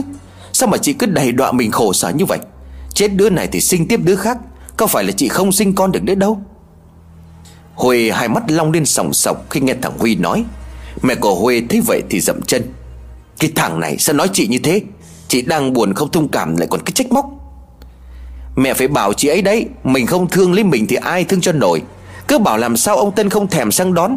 Mẹ thử nhìn bộ dạng của chị mà xem, Đến con thì còn khó chịu nữa là anh rể. Mẹ Huệ liếc mắt nhìn con gái chỉ biết thở dài. Khổ lắm, đàn bà con gái nặng lòng vì con. Còn Huệ mong đợi bao nhiêu ngày cuối cùng lại mất con cho nên nó đau lòng. Chứ mẹ con nghĩ là tại sao bà Huệ lại mò lên nghĩa địa làm gì không? Núi vong thì chỉ chôn người chết, Chứ có cái gì mà bà ấy bò lên đấy? Mẹ huê nghĩ đến chuyện ấy thì cũng lạ lắm. Bà mấy lần tính dò hỏi con gái, Nhưng mà Huê lại chẳng nhớ nổi chuyện gì. Dường như là cú sốc mất con của Huê là quá lớn. Cô ấy đã bị đả kích quá lớn Khi mà tự mình mò mẫm lên núi vong, Để rồi đẻ rơi ở giữa nghĩa địa. Gián tiếp giết chết chính đứa con của mình. Huy liền lên tiếng. Con nghe mấy thằng bạn bảo là cái bà Huê có khi bị ma nó dẫn đường đấy. Mẹ có nhớ lại cái hồi mà chị Thủy còn sống chưa? Từng đi xem bói với bà Huê không? Cái lần mà thầy bói nói con ma nữ đeo bám hai người phải không? Thì bởi vậy con mới nhắc Có khi nào mẹ nghĩ cái chuyện chị Thủy với chị Huê Đều có liên quan đến con ma ấy không? Không gian bỗng dưng trở nên lạnh lẽo khác thường Khuôn mặt tái nhật của Huê bây giờ càng lúc càng rõ rệt biến sắc. Huê bắt gặp ánh mắt đang hừng hực tia lửa của Huê thì trột dạ. Dường như Huê đang bị kích động rất lớn Cô buồn miệng khóc. Cứu, cứu, mày, mày trả lại đứa con cho tao. Mẹ Huê liền ôm lấy con gái rồi nói Tỉnh táo lại đi con Rồi con sớm sẽ có một đứa bé khác. Không trả đây Mau trả lại con cho tao. Huê vẫn liên tục đòi con như vậy. Bà Mai vừa lúc sang thăm con dâu Thấy vậy thì cũng không khỏi đau lòng. Bà liền thở dài Khổ thân con bé Huê Giờ cả thằng Tân cũng không bình thường. Không biết đến khi nào ông trời biết tha cho chúng nó Huê bất chợt chạy lao như tên bắn ra ngoài ngõ. Thằng Huy thấy vậy thì vội vã chạy theo. Nó túm được Huê nhưng bị cô đánh trả. Hai chị em đôi co một hồi. Chẳng biết Huê đã mệt hay có thứ gì đó đang điều khiển Mà người của cô bỗng mềm nhũn ra Rồi ngã gục xuống đất. Trước lúc ngất lịm Huê còn thốt lên Mày, mày tha cho tao. Thằng Huy nhăn mặt nói Bà Huê như là bị ma nhập ý mẹ à? Tự nhiên lúc nãy bà khỏe như voi Mắt cứ long lên sòng sọc, Con nhìn chết khiếp đi được ra lại thế này. Hai bà mẹ đưa Huê vào giường nằm, Người của cô nóng sốt hầm hập. Bà Mai nhanh nhào, Để tôi kiếm lá sông cho con bé Chứ sốt thế này lại hại người lắm. Hai bà thông ra xoay sở cả buổi để chăm sóc Huê. Cơ thể cô lúc nóng lúc lạnh khác thường. Có lúc cô tỉnh táo, Có lúc cô lại làm nhảm những câu vô nghĩa. Sông nước lá được một lúc Thì Huê từ từ tỉnh táo trở lại. Thế bà Mai cô ngạc nhiên. Mẹ, sao mẹ lại ở đây à Mẹ thăm con, thấy con bệnh nên là Con làm gì có bệnh đâu. Mà cái Thủy đâu rồi mẹ? Nó có đi cùng mẹ không? Bà Mai sừng sốt khi thấy Huệ nhắc đến Thủy. Hai mắt của bà rưng rưng. Ôi sợ ơi, con tôi, sao lại khổ thế này? Huê liền thắc mắc. Mẹ sao thế à Con nói gì không đúng phải không? Huê hỏi nhưng không cần nghe câu trả lời của mẹ chồng. Đã lật đật đứng dậy lớn tiếng gọi. Mẹ ơi con về đây. Huê cứ bám theo bà Mai về nhà. Ai nấy cũng ngạc nhiên trước thái độ lạ lùng của Huê Nhưng không dám nói. Thằng Huy thì thầm. Mẹ này bà Huê mất trí nhớ thật sao? Đang yên đang lành tại sao lại không nhớ gì cả? Đến cả chuyện con bé Thủy mất nó còn chẳng nhớ. Con của nó mất nó cũng quên. Con thấy như thế cũng tốt Chị ấy có thể trở lại như xưa Đỡ vật vã người chẳng ra người như thời gian qua. Huê về nghe chuyện Thủy tai nạn chết đuối Thì bật khóc nức nở, Đầu cô đau như búa bổ. Cô không tài nào nhớ nổi chuyện trước kia. Còn lúc cô càng muốn nghĩ đến Thì đầu của cô lại đau như có người đánh. Bà Mai thế vậy thì cũng tránh chắc tới chuyện của Thủy. Riêng chuyện của Huê mất con Thì gia đình tuyệt nhiên không một ai nhắc tới. Mọi người cho rằng Huê quên đi chuyện ấy. Cũng là một điều tốt.